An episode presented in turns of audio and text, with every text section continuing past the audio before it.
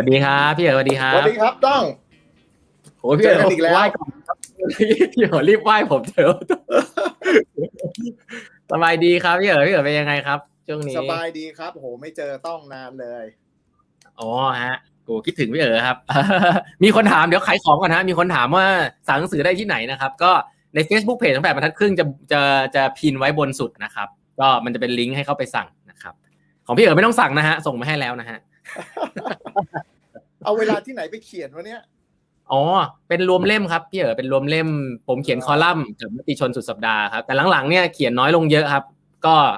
มันก็จะเป็นของที่เคยเขียนไว้แล้วก็เอามารวมกับพอดแคสต์จริงอ๋อๆต้องบอกว่าคอนเทนต์ในพอดแคสต์เนี่ยมีคนอยากจะเอาไปรวมเล่มในหนังสือมากเลย ผมก็อยากทำนะเพราะคอนเทนต์มันเยอะมากเลย แต่แบบยังไม่มีเวลามาเรียบเรียงนะฮะเห็นอาชีพเห็นอาชีพคุณอาชีพเห็นเสริมคุณอาชีพทำเสริมงานแล้วผมสงสัยมากเลยว่าแบบโอ้โห วันหนึ่งสรุปแล้วคุณแม่งมีกี่ชั่วโมงแน่วะเนี่ย โอ้ยฮะ จริง ๆ โอ้ยในนี้เหมือนสัมภาษณ์กลับเลยนะครับ ไม่ไม่ไม่เหมือนพี่เอ๋เนี่ยแหละครับ ก็วันหนึ่งมีเท่ากันเนี่ยนะฮะของผมครับหมดก็ไปขอบคุณพี่เอ๋มากเลยต่อเลโก้อ๋อตอนแรกก็นี่เห็นอันนี้ออฟฟิศพี่เอ๋ใช่ไหมครับตะกี้เราคุยกันออฟฟิศอ่าเอ่อมุมมุมหลบภัยส่วนตัวเล็กอ๋อ อืมฮะ วันนี้เนี่ยจริงๆอยากจะคุยกับพี่เอ๋ผมต้องบอกว่าที่มาที่ไปคือว่าเราจริงเราเคยคุยกันไปแล้วรอบหนึ่งนะครับ แต่ว่ารอบนี้เนี่ยจริงๆอยากจะมาพูดคุยกันใน เพราะว่าพี่เอ๋ก็ย้ายมาอีกบริษัทหนึ่งด้วยก็อยากจะคุยประเด็นนั้นนิดนึงแล้วก็อีกประเด็นหนึ่งก็คือเอ่อตอนนี้เนี่ยผมโดนยิงแอดเยอะมากเลยครับ จากน้องๆ Carrier นะ Carrier Fat อืมแล้วก็จะมีอืมพี่เอ๋มาสอนหนังสือ หัวข้อคือ คู่มือเอาตัวรอดของพนักงานนะครับ ผมแบบ เฮ้ยกูรอดปะวะนะฮะมันก็ต้องต้องติดตามก็เลยแบบเฮ้ยพี่เอ๋มันคืออะไรนะครับ อาจจะเล่าเกริ่นนิดนึงแล้วเดี๋ยวจะจะโฆษณาให้น้องๆเขานิดนึงเพราะคอนเทนต์ดีมากนะครับมีของหลาย ๆ คนดีมากเลๆยโอ้นะโหควันหลัรังบต้องก็มาคุยเบื้องลึกเบื้องหลังของไอ้น้องๆทีมนี้ไอ้ทีมคาลิเบอร์ที่ทำแพลตฟอร์มตัวนี้นะใช่ไหมแล้วแล้วแล้วทำไมถึงผมเป็นคนแรกนะโอ้โหมันเหมือนสตาร์ทอัพ MVP เลยต้องเลยเฮ้ยมันดีใช่ไหม เอาผมเป็นคนแรกก็ลอง คิดดูกันแล้วกันเป็นโอ MVP เคโอเคดูแต่ว่าดีมาก แต่ตอนที่ครัเขาบมาบอกเนี่ยว่าโอ้โหเขาจะสัมภาษณ์ใครบ้างนี่ผมแม่งอายเลย โอ้ยพี่ผมผมของของพี่เอ๋คนดูเยอะมากเลยนะ ผมดูเขาบอกว่าของพี่เอ๋นี่มันตรงใจคนไงอ๋อไม่ไม่สงสัยคนแรกเขาแจกฟรีมีแจกฟรีอะไรล่ะ เอางี้วันนี้เล่าหมดเลยแล้วกันคนจะได้ไม่ต้องไปซื้ออันนู้น ล้อเล่นล้อเล่นนะเดี๋ยวน้องโกรธอืมอาจจะเริ่มจากอัปเดตนี้ได้ไหมครับพี่เอ๋พี่เอ๋ตอนนี้ทำอะไรอยู่บ้างครับ ตอนนี้ครับ ก็ตอนนี้ย้ายจักรวาลนะจากเมื่อก่อนอยู่จักรวาลสายธุรกิจการเงินธนาคาร ก็ย้ายจักรวาลมาสู่แวดวงธุรกิจประกันส่วนหนึ่งนะครับ แต่ก็เขาทำหลายอย่างด้วย อันนี้ก็กลุ่มบริษัทเราชื่อไทยกรุ๊ปโฮลดิ้งนะครับ ที่ก็มาเป็นเอ่อ CEO ของกรุ๊ปนะครับ ในกรุ๊ปเนี่ยมีธุรกิจประกอบไปด้วย ธุรกิจประกันก็คืออาคเนย์ประกันภัยอืม อาคเนย์ประกันชีวิต แล้วก็มีบริษัทไทยประกันภัยอยู่ในนั้นด้วยอ่าแล้วเราก็มีธุรกิจทางด้านที่เกี่ยวข้องกับการเงินนะครับ บางส่วนเรียกว่าอาคเนย์แคปปิตอลจริงๆอาคเนย์แคปปิตอลมันเป็นธุรกิจให้เช่ารถ แต่เป็นเอ่อเป็นแบบ B2B รถเช่าองค์กร ซึ่งจอืริมงๆแล้วใหญ่ที่สุดในประเทศไทยด้วยนะอืม รถอยู่ประมาณ 25,000 คัน ที่เราให้เช่าอยู่นะอ่าแล้วก็เมื่อปีที่แล้วเนี่ยเราเปิดธุรกิจที่เรียกว่าอาคเนย์มันนี่อันนั้นก็แน่นอนชัดเจนว่าก็คงจะขยับตัวเข้าสายทางการเงินมาก รู้สึกว่าอืมอุตสาหกรรมนี้หอมหวนนะครับใครๆก็อยากทำนะครับ อันนั้นก็เป็นส่วนหนึ่งที่ทางกรุ๊ปมองเห็นโอกาสในการที่จะเอ่อขยับตัวเอ่อเข้าสู่เรื่องของธุรกิจสินเชื่อรายย่อยนะครับ แล้วจริง ๆ ก็เพิ่งจะตั้งธุรกิจใหม่ที่เป็นรองรับ vertical ที่เป็นพวก aging society หรือว่าเป็นเรื่องของการดูแลรักษาสุขภาพที่เป็น health and wellness ซึ่งอันนี้ก็ทำเอ่อธุรกิจที่ไม่เกี่ยวข้องกันเลยนะทำเรื่อง property อสังหา หรือว่าดูแลเรื่องสุขภาพหรืออะไรพวกนั้นไป นี่ก็เป็นธุรกิจหลักๆ ในกลุ่มของไทยกรุ๊ปโฮลดิ้งที่พี่ดูแลอยู่ครับ เยอะมากเลยอะครับพี่ไม่เกี่ยวกันด้วย ยากไหมครับ ยากครับ รอบรอบนี้ที่ที่ยากกว่าในเนื่องจากว่ามันหลากหลายธุรกิจ แล้วเป็นธุรกิจที่จริง ๆ แล้วเราไม่ได้มีความรู้โตกมากนักนะอืมคือยกเว้นอืมยกเว้นอาคเนย์แคปปิตอลที่อืมไอ้อาคเนย์มันนี่ที่จะต้องมาสร้างอันนั้นก็สายตรงหน่อย ที่เหลืออืมประกงประกันนี่คือแบบคนละเรื่องกับที่เรารู้จักเลยล่ะอันนั้นก็เป็นเป็นอืมความท้าทายอย่างมากเช่นเดียวกัน อืม แล้วตอนนั้นทำไมถึงตบปากรับคำเข้าไปเป็น CEOที่เนี่ยครับเฮ้ยโอ้โหถามอย่างนี้เลยเหรอเราก็เห็นว่าแบบเฮ้ยมันเยอะมากแล้วมันก็แบบว่าเฮ้ยคือบางคนเขาเปลี่ยนงานเขาเฮ้ยฉันจะทำได้เหรออะไรอย่างเงี้ยมันดูแบบเออยากอันนี้ อันนี้อันนี้โอ้โหถ้าวันหลังเอาให้เอาให้จบจากจักรวาลนี้ก่อนแล้วเดี๋ยวจะแต่งหนังสือแล้วก็จะมาเบื้องลึกเบื้องหลังที่มาเฮ้ยที่ดีไปของการ ข้ามจากจักรวาลดีซีมาเป็นจักรวาลมาเวลนี่ต้องทำยังไงอะไรพวกนี้เออเออแต่แต่ก็เอาเป็นว่าก็เนี่ยอย่างที่เมื่อกี้อธิบายไป เพราะว่าเอ่อความหลากหลายธุรกิจดีกว่าอืที่มที่คิดว่าหนึ่งก็มีความท้าทายเรานะ แล้วก็เอ่อเป็นการจ้ำที่เรียกว่าเป็นช่วงสุดท้ายของการทำงานดีกว่าเหลือสิบปีสุดท้ายนะสิบปีสุดท้ายกำลังพอดีกับการที่แบบว่าตั้งต้นอะไรใหม่ ๆ แล้วก็ลากมันได้ ยืนระยะนิดนึงอันนั้นมันก็อาจจะเป็นช่วงที่เรารู้สึกว่าแบบเออ ถ้าจะไปเริ่มอะไรใหม่ ก็น่าจะเป็นรอบนี้แล้วล่ะ ถ้าถ้าหลุดไปจากนี้แล้วเราคงไม่อยากจะไปแล้วล่ะ เพราะว่าเราอืมคงจะแบบมันสั้นแล้วไงถ้าสมมติแบบพี่จะต้องห้าสิบห้าเนี่ยพี่คิดว่าพี่คงไม่เปลี่ยนละเนาะแต่ถ้ามันเปลี่ยนช่วงแบบห้าสิบนี่มันแบบสิบปี มันก็อาจจะยืนระยะของการทำ transformation ได้ การเริ่มธุรกิจใหม่ได้ การเรียนรู้อะไรใหม่ ๆ ที่เรายังมีพอมี passion กับมีพลังอยู่ มันก็เอ่อเป็นจุดหนึ่งที่พี่คิดว่าเป็นเป็นการตัดสินใจดีกว่า แล้วอันที่สองอืมคก็รับคือว่าครับคือมันก็คงอยากจะแหมไม่อยากใช้คำว่า comfort zone นะเดี๋ยวเดี๋ยวมีดราม่าแต่คิดว่าถ้าถ้าถ้าเราอยากจะเรียนรู้อะไรใหม่ ๆ ดีกว่า อันนั้นไอ้จักรวาลเนี้ยพี่คิดว่าเป็นอะไรที่น่าจะให้ความรู้กับเราได้เยอะ นอกเหนือจากกลุ่มที่ทำอยู่ เพราะว่ากลุ่มของท่านเจริญเอ่อท่านประธานเนี่ยก็ใหญ่โตนะฉะนั้นมันก็มีธุรกิจหลากหลายที่มันจะเกี่ยวข้องกัน แล้วก็สามารถที่จะซินเนจีกันได้ ซึ่งเราคิดว่าอันเนี้ยมันเป็นจักรวาลใหม่ที่เราน่าจะได้เรียนรู้ได้มากขึ้น ท้าทายท้าทายครับโอ้เดี๋ยวกลับมาคุยประเด็นนี้ตอนท้ายๆนะฮะก็อืมอุขอบคุณมากเลยครับ เข้าไปแล้วอะพี่ผมเคยอ่านหนังสือพวกแบบ first 90 days อะไรเงี้ยที่มันแบบเข้าไปช่วงแรกเป็นยังไง เพราะว่าผมก็จะว่าก็มีพนักงานแน่นเอียดอยู่แล้วล่ะ แล้วแบบอืมพอเข้าไปช่วงแรกพี่เอ๋ใช้วิชาอะไรครับในในในช่วงแรกเอ่อจริง ๆ มันก็เคยมีเอ่อเขาเรียกอะไรอะแผงเอ่อหนังสุนัขของของการถ่ายทอดกันมาจากหลาย ๆ คนที่ผ่านมาๆนะอืมดังนั้นเมื่อเมื่อตอนที่พี่เข้าไปเป็น MD หรือว่าไปเป็น CEO ของกรุงศรีคอน sumer เมื่อประมาณอืม8-9 ปีที่แล้วอย่างเงี้ยครับตอนนั้นครับอายุ 40 กว่าเองอืมสี่สิบเลยอะ40ต้นๆอย่างเงี้ยเราก็มีสิ่งที่เราได้เรียนรู้มาเหมือนกันว่าในช่วง3เดือน6เดือนแรกเนี่ย เราเข้ามาอืมใหม่ๆ เราควรจะทำทำอะไรบ้าง ครับ ซึ่งเอ่อเอาเข้ามาจริง ๆ นะ ไอชุดการเรียนรู้หรือสิ่งที่เราจะทำกับรอบเนี้ยไม่ได้ไม่ได้บอกว่าทำได้เหมือนกัน แต่อย่างน้อยก็เป็นเฟรมให้เราเข้าใจว่าแบบว่าในช่วงอืมแรกๆเราควรจะทำอะไรบ้าง แต่เพลินว่าพี่มาจากสายการเงินนะนะไอช่วงแรก ๆที่เราทำเนี่ยเรามักจะเอ่อดูเรื่อง financial ก่อนอืเอ่มอดู P&L ให้ทะลุให้ได้ก่อน ตอนนี้ก็ยังอืมไม่ค่อยทะลุเท่าไหร่นะเพราะเพราะมันหลายธุรกิจเหลือเกินเออแต่เพียงแค่ว่า ในความรู้สึกส่วนตัวพี่คือว่าถ้าเราถ้าเราจับ P&L ได้เนี่ย เราจะรู้ว่าอะไรมันเป็น driver อือะไรมที่ทำให้ยอดขายเพิ่ม อะไรที่ทำให้ต้นทุนมันขึ้นหรือลง อะไรอืมที่ทำให้เอ่อ operation มันมี efficiency อยู่ในนั้นหรือเปล่า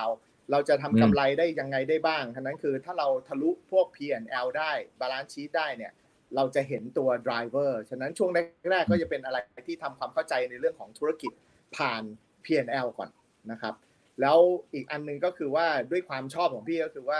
ใช้เวลากับคนให้เยอะนะครับ ก็อืมจะเป็นช่วงจังหวะเวลาที่พยายามเจอคนให้เยอะมากที่สุดเท่าที่ทำได้ แล้วก็ set up พวกเอ่อ meeting เยอะนิดนึงจากทุกๆ ทีมหลาย ๆ ทีมหรืออะไรพวกนี้ไป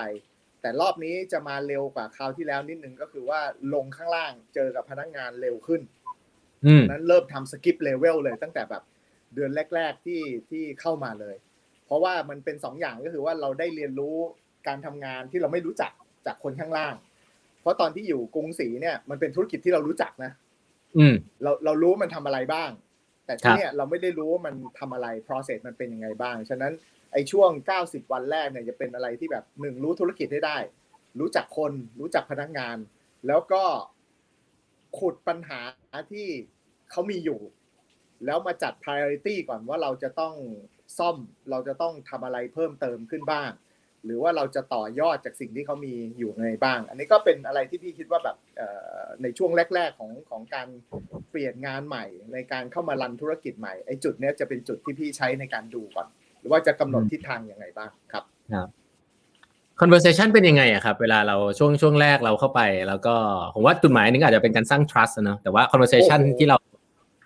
เข้าไปเนี่ย มันทำยังไงอะมันมันพี่เหี่ยวมีแบบเข้าไปนั่งฟังอย่างเดียวจดจดจดจดหรือ word wording คำที่เมื่อกี้ต้องพูดคือคำว่า trust เนี่ยเป็นอะไรประโยคแรก ๆ ที่วันแรกที่พี่เจอกับทีมงาน แล้วก็ทำทาวน์ฮอลอะไรพวกเนี้ย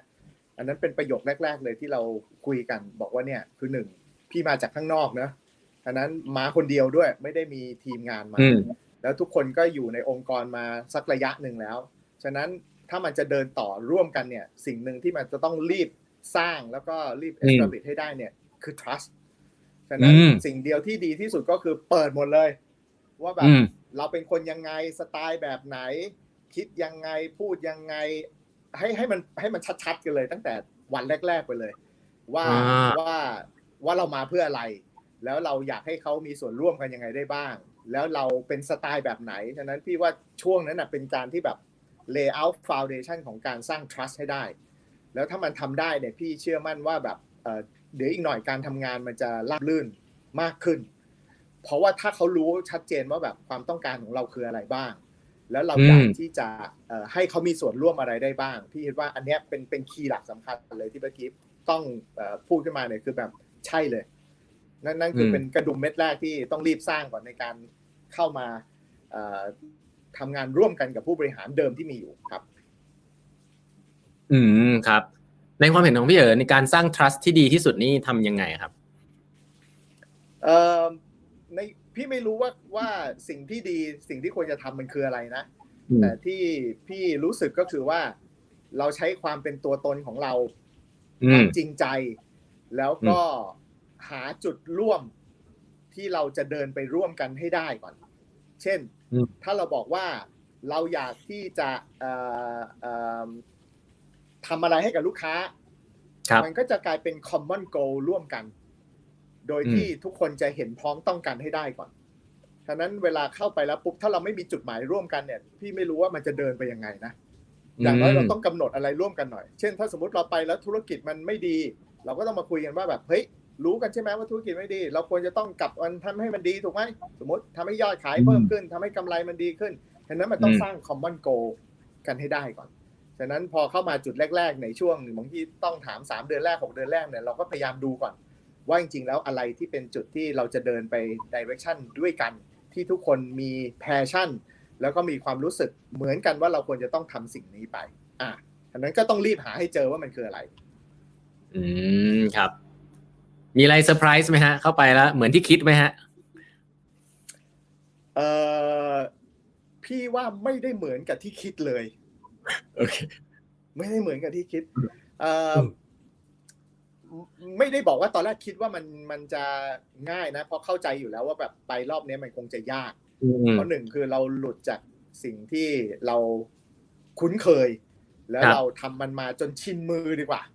เรารู้เกมของตลาดเป็นยังไงบ้าง เรารู้ regulator เรารู้ว่า industry มันจะเป็นอย่างนี้ไป cycle แบบนี้มาเราจะต้องรับมือเป็นไงได้บ้างฉะนั้น เรารู้จักในสิ่งที่เราทำมาก่อน แต่พอมารอบนี้อย่างที่บอกนะ เราไม่ได้รู้จักธุรกิจประกันภัย ไม่ได้มีธุรกิจประกันอย่างเดียวด้วย แล้วเรามาพร้อมกับต้องทำของเดิมให้มันดีขึ้น แล้วเติบโตขึ้น ไปพร้อมๆกับธุรกิจใหม่ที่กำลังพยายามสร้างขึ้นไปฉะนั้นมันเหมือนแบบมีลูกบอลอยู่ในมือหลายๆลูกที่จำเป็นจะต้องโยนขึ้นไปห้ามมันหล่นด้วยนะ แล้วก็ต้องพยายามบาลานซ์มันให้ได้ อันนี้พี่ว่าโอ้โห ถึงถึงณจุดวันนี้ที่คุยกันอยู่เนี่ยก็ยังเป็นความท้าทายที่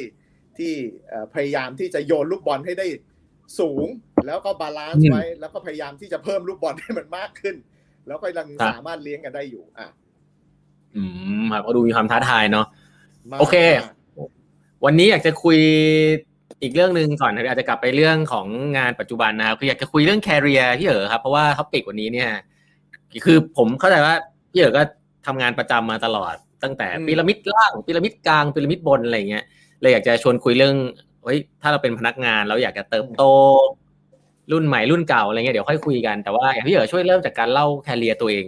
อาจจะละเอียดนิดนึงให้ฟังก่อนได้ไหมครับครับ ก็เอ่อถ้าละเอียดนิดนึงนะต้องพี่ไม่ได้เป็นนักเรียนเรียนดีเอ่อเอ่อจุฬาสแตนฟอร์ดอะไรแบบต้องอะไรพวกนี้เลยนะดังนั้นจริง ๆ แล้วเด็ก ๆ พี่เรียนไม่ไม่ค่อยเก่ง แล้วก็สอบสอบซ้ำชั้นเอ่อ สักเอ่อเรียนเรียนรอเพื่อนดีกว่า เรียนรอเพื่อน แต่ก็เอ่อได้ได้เข้าโรงเรียนเอ่อสอบโรงเรียนเตรียมได้นะ แล้วก็เอนทรานซ์ได้ก็เข้าเอ่อเศรษฐศาสตร์ธรรมศาสตร์นะครับ แล้วก็ไปเรียนปริญญาโทที่อเมริกาเรียน finance ด้วยนะ จริง ๆ แล้ว specialize ทางด้าน business valuation ด้วยนะ ไม่ได้บอกว่าเล่นหุ้นนะ แต่เพียงแค่ว่าเอ่อวิเคราะห์พื้นฐานของธุรกิจสาย finance เลยดีกว่าฮะเอ่อแต่เผอิญว่าจบมาช่วงจังหวะที่เป็นเอ่อ ต้มยำกุ้ง พอดีอืมฉะนั้นถ้าเป็นรุ่นพี่ไปเรียนช่วงนั้นน่ะ ทุกคนอยากจะต้องแบบเอ่อเรียนแล้วจบมาเป็นเหมือนแบบนักเทรดหุ้นนะโอ้โหพวกนั้นแบบอืมเอ่อโบนัสที่ 24 เดือนหรืออะไรพวกนั้นโอ้โหใครจบมาสายนี้จะต้องแบบเอ่ออยากทำงานสายไฟแนนซ์อะเพราะว่าตรงนั้นเงินอืมทุนแบบโหโด่งดังมากเยอะแยะไปหมดอะทุกคนอยากมาสายอืมไฟแนนซ์ทั้งนั้นอะพี่ก็ไปเรียนสายไฟแนนซ์กลับมาปุ๊บเจอต้มยำกุ้งอันนี้ก็จบกัน ฉะนั้นธุรกิจไฟน้องไฟแนนซ์ห้าสิบหกไปปิดไปหมดนู่นนี่นั่น ธนาคงธนาคารแบบแย่หมดพอดีกลับมาเนี่ยเป็นช่วงที่มีบริษัทหนึ่งที่เขาเริ่มเข้ามาทำธุรกิจในประเทศไทย ที่ทำเกี่ยวกับทางด้านสินเชื่อรายย่อยฉะนั้นก็ชื่อ GE Capital อ่านะครับอ่าซึ่งเอ่อก็เข้ามาทำถ้าใครเคยได้ยินก็เอ่อเอ่อ first choice นะ first choice นี่เป็น primary ผลิตภัณฑ์แรก ๆ เลยที่ GE เข้ามาทำนะครับ พอดีเข้ามาในช่วงนั้นเนี่ยจริงๆ GE เขาเริ่มขยายธุรกิจแล้วเขาก็มีเอ่อไปประสานงานกับทางเอ่อห้างเซ็นทรัลทำในเรื่องของบัตรเซ็นทรัลก็จะมีการซื้ออืมเอ่อพอร์ตกันมา แล้วก็ทำกับสินเชื่อรถยนต์นะครับเขาก็ไปเป็นซื้อ portfolio ทำนู่นทำนี่มาอะไรพวกนั้นอะ แต่เผอิญว่าตอนที่เข้าไปปุ๊บเนี่ยเขามีเอ่อรู้จัก Jack Welch นะ Jack Welch นี่อ่าคือช่วงที่ปีปีเอ่อ ปลายปลายปี 1998 1999 เนี่ย Jack Welch เน้นหนักมากสิ่งหนึ่งที่เราเรียกว่าเอ่อ quality หรือว่า black belt ฉะนั้นอืมเขาก็จะเอาไอ้พวก methodology ที่ทำเกี่ยวกับเรื่องของตัว process improvement efficiency เอ่อ change agent หรืออะไรพวกเนี้ยเข้ามาในประเทศไทยด้วย พอดีมันมีตำแหน่งเปิดว่างตำแหน่ง black belt พี่ก็เลยไปสมัคร แล้วก็เลยเท่าไหร่ที่ได้เข้ามา อ่าตำแหน่งมันแบบว่า ไม่ได้เขาเปิดตั้งหลายตำแหน่งนะ พี่เลือกให้พี่เลือกตำแหน่งนี้ตำแหน่งเดียวเลย คิดอย่างเดียวเลยว่าถ้ากูแจกนามบัตรให้เพื่อนกูเนี่ยแม่งต้องเท่มากเลย เพราะว่าแม่งคือตำแหน่ง black belt อะทั้งที่จริงๆแล้วไม่รู้เลยนะว่ามันทำอะไรบ้างแต่พอเข้ามาปุ๊บเขาก็เขาก็เนี่ยก็เข้ามาอยู่ในเอ่อเอ่อสายงานที่เราเรียกว่า quality ฉะนั้นมันก็อืมเน้นหนักไปทางด้านเรื่องของ process improvement ครับซึ่งอันเนี้ยจริงๆแล้ว มันก็พี่ว่ามันเป็นต้นกำเนิดเหมือนเวลาเราทำ design thinking อะคอนเซ็ปต์คล้ายๆกัน มันมีการอืม define measure analyze improve control เหมือนเหมือนวิธีการทำ project ทำผลิตภัณฑ์เลย อันนั้นเป็น foundation ที่พอพี่เข้ามาช่วงนี้ไปปุ๊บเนี่ยประมาณสักปี 2 ปี พอดีมันก็มีโครงการหนึ่งที่เขาเอ่ออยากให้เปิด เขาเรียกว่า global leadership development program อืม แต่จริงๆแล้วไอ้โปรแกรมเนี้ยมันรับเฉพาะเวลาคนจบเมืองนอกนะ จบ Ivy League มาดังนั้นเอ่อด้วยศักยภาพของพี่เนี่ย จริงๆแล้วไม่ได้คุริฟายเลยครับ แต่ด้วยความหน้าด้านของพี่ดีกว่า พี่ก็เลยไปบอกเขาบอกว่า พี่อยากสมัครโครงการนี้อืทามงเมืองนอกเขาก็บอกว่าโครงการนี้รับเฉพาะจบเมืองนอกมา แล้วก็ไม่ได้อืมรับพนักงานที่มีอยู่แล้วให้เข้าโครงการนี้ เราก็เลยหน้าด้านไปบอกหัวหน้าเราบอกว่า nothing to lose no harm to apply แต่เขาบอกว่าต้องต้องมีคน endorse เราก็เลยไปบอกเจ้านายเราบอกว่าเราอยากลองดูอืมเราก็ไปสมัครเว้ยแล้วเขาก็โทรสัมภาษณ์จากอเมริกามาเลย เราวันนั้นก็กำลังเมาเหล้าเลยล่ะนั้นนั้นสัมภาษณ์ไปก็กำลังเมาเลยล่ะอันนั้นก็ตอบเลยคลื่นเลยคลื่นเลยเออแต่เอาเป็นว่าโอเคเขาก็รับเราได้พี่เป็นคนไทยคนแรกที่เข้าโครงการนี้ อ่าอันนั้นเป็นโครงการที่ก็ไปได้โอกาสไปทำงานที่อเมริกาไปเมืองนอก ไปทำโรเทชันอะไรพวกเนี้ยทำอยู่สองปีอันนั้นก็กลับมาช่วงที่เมืองไทยกำลังขยายธุรกิจอย่างมากเลย เราซื้อ portfolio เยอะแยะมากมายอันนั้นในช่วงหลังจากนั้นเนี่ยพี่ก็จะเปลี่ยนงานอยู่ในกลุ่มทำการตลาดทำ marketing ทำทำทำไอทีด้วยนะทำเป็น project แบบ System Conversion ของของของของระบบขึ้นมาเลย หรืออะไรพวกนี้ครับ แล้วก็วนเวียนอยู่ในสายของพวกเนี่ยสินเชื่อบัตรเครดิต Personal Loan นู่นนี่นั่น จนประมาณปี 2007 ซึ่งเป็นปีที่ทางกลุ่ม GE เข้าไปซื้อหุ้นธนาคารกรุงศรีอืมแล้วเขาก็หาทีมงานเข้าไปที่ธนาคารกรุงศรีพี่ก็เลยยกมือเลย บอกว่าพร้อมเลยฉะนั้นถ้าอะไรที่จะต้องได้เรียนรู้ใหม่เนี่ยขอไปก่อนเลย ฉะนั้นเขาก็เลยมีตำแหน่งที่ทำเรื่องของตัวสินเชื่อบ้านดูมอร์เกจซึ่งจริงเราก็มีความรู้อีกนะฉะนั้นก็เราก็เลยขอไปฉะนั้นก็ดีใจที่ทางผู้หลักผู้ใหญ่เขาให้โอกาสเนี้ยเราก็ได้ไปรันตัวสินเชื่อบ้านดู แล้วหลังจากนั้นพอทำไปเรื่อยๆ มันก็เปลี่ยนแบบเพิ่มงานขึ้นอะก็ไปทำที่เกี่ยวข้องกับพวกบัตร ATM บัตรเดบิตเป็น transactional banking อะไรพวกนั้นไป แล้วก็ทำสายงานการตลาดอ่าก็อยู่อีกสักแบบสี่ห้าปีอะไรพวกนั้นอะ แล้วพอดีก็มีการเปลี่ยนแปลงทางด้านของทางฝั่งกรุงศรีคอน sumer CEO ในช่วงนั้นเนี่ยก็เลยบอกว่าเออถากรอยู่น่าจะไปไปลองกลับไปดูบริษัทลูกไหม พี่ก็เลยบอกอะก็ถ้าคิดว่าเราพอทำได้อะไรพวกเนี้ยเขาก็ส่งไป ตอนนั้นก็เลยไปเป็น MD ของกลุ่มกรุงศรีคอน sumer ที่ดูทั้งธุรกิจบัตรเครดิต แล้วก็สินเชื่อส่วนบุคคลนะครับดังนั้นก็ก็อยู่ในช่วงนั้นก็หลายปี แล้วก็พอสักพักหนึ่งก็มันเริ่มเริ่มมีเทรนด์ของดิจิตอลอันนั้นแล้วช่วงนั้นเป็นช่วงที่ญี่ปุ่นเขาเริ่ม GE ขายหุ้นให้ญี่ปุ่นอันนั้นก็เปลี่ยนผู้ถือหุ้นจาก GE มาเป็น MUFG นะครับโตเกียวมิตซูบิชิแบงก์อะไรพวกนี้อันนั้นคอนเดย์ซีก็เลยบอกเออเออมันน่าจะเข้าเทรนด์ของดิจิตอลแล้วนะ เราก็เลยบอกว่าเออถ้าหาคนทำไม่ได้ เราก็ไปช่วยดูก่อนก็ได้ ฉะนั้นก็เลยเพิ่มหมวกอันหนึ่งนอกเหนือจากเป็นเฮดของกรุงศรีคอน sumer แล้วก็ดูทางด้านดิจิตอลกับนวัตกรรมของธนาคารกรุงศรีด้วย นั่นก็ทำมาจนนั่นแหละ ปีที่ผ่านมานั่นแหละ ก็ถึงถึงค่อยย้ายจักรวาลอะอืมโอ้ครับ ก็ฟังแล้วก็ฟังแล้วก็เป็น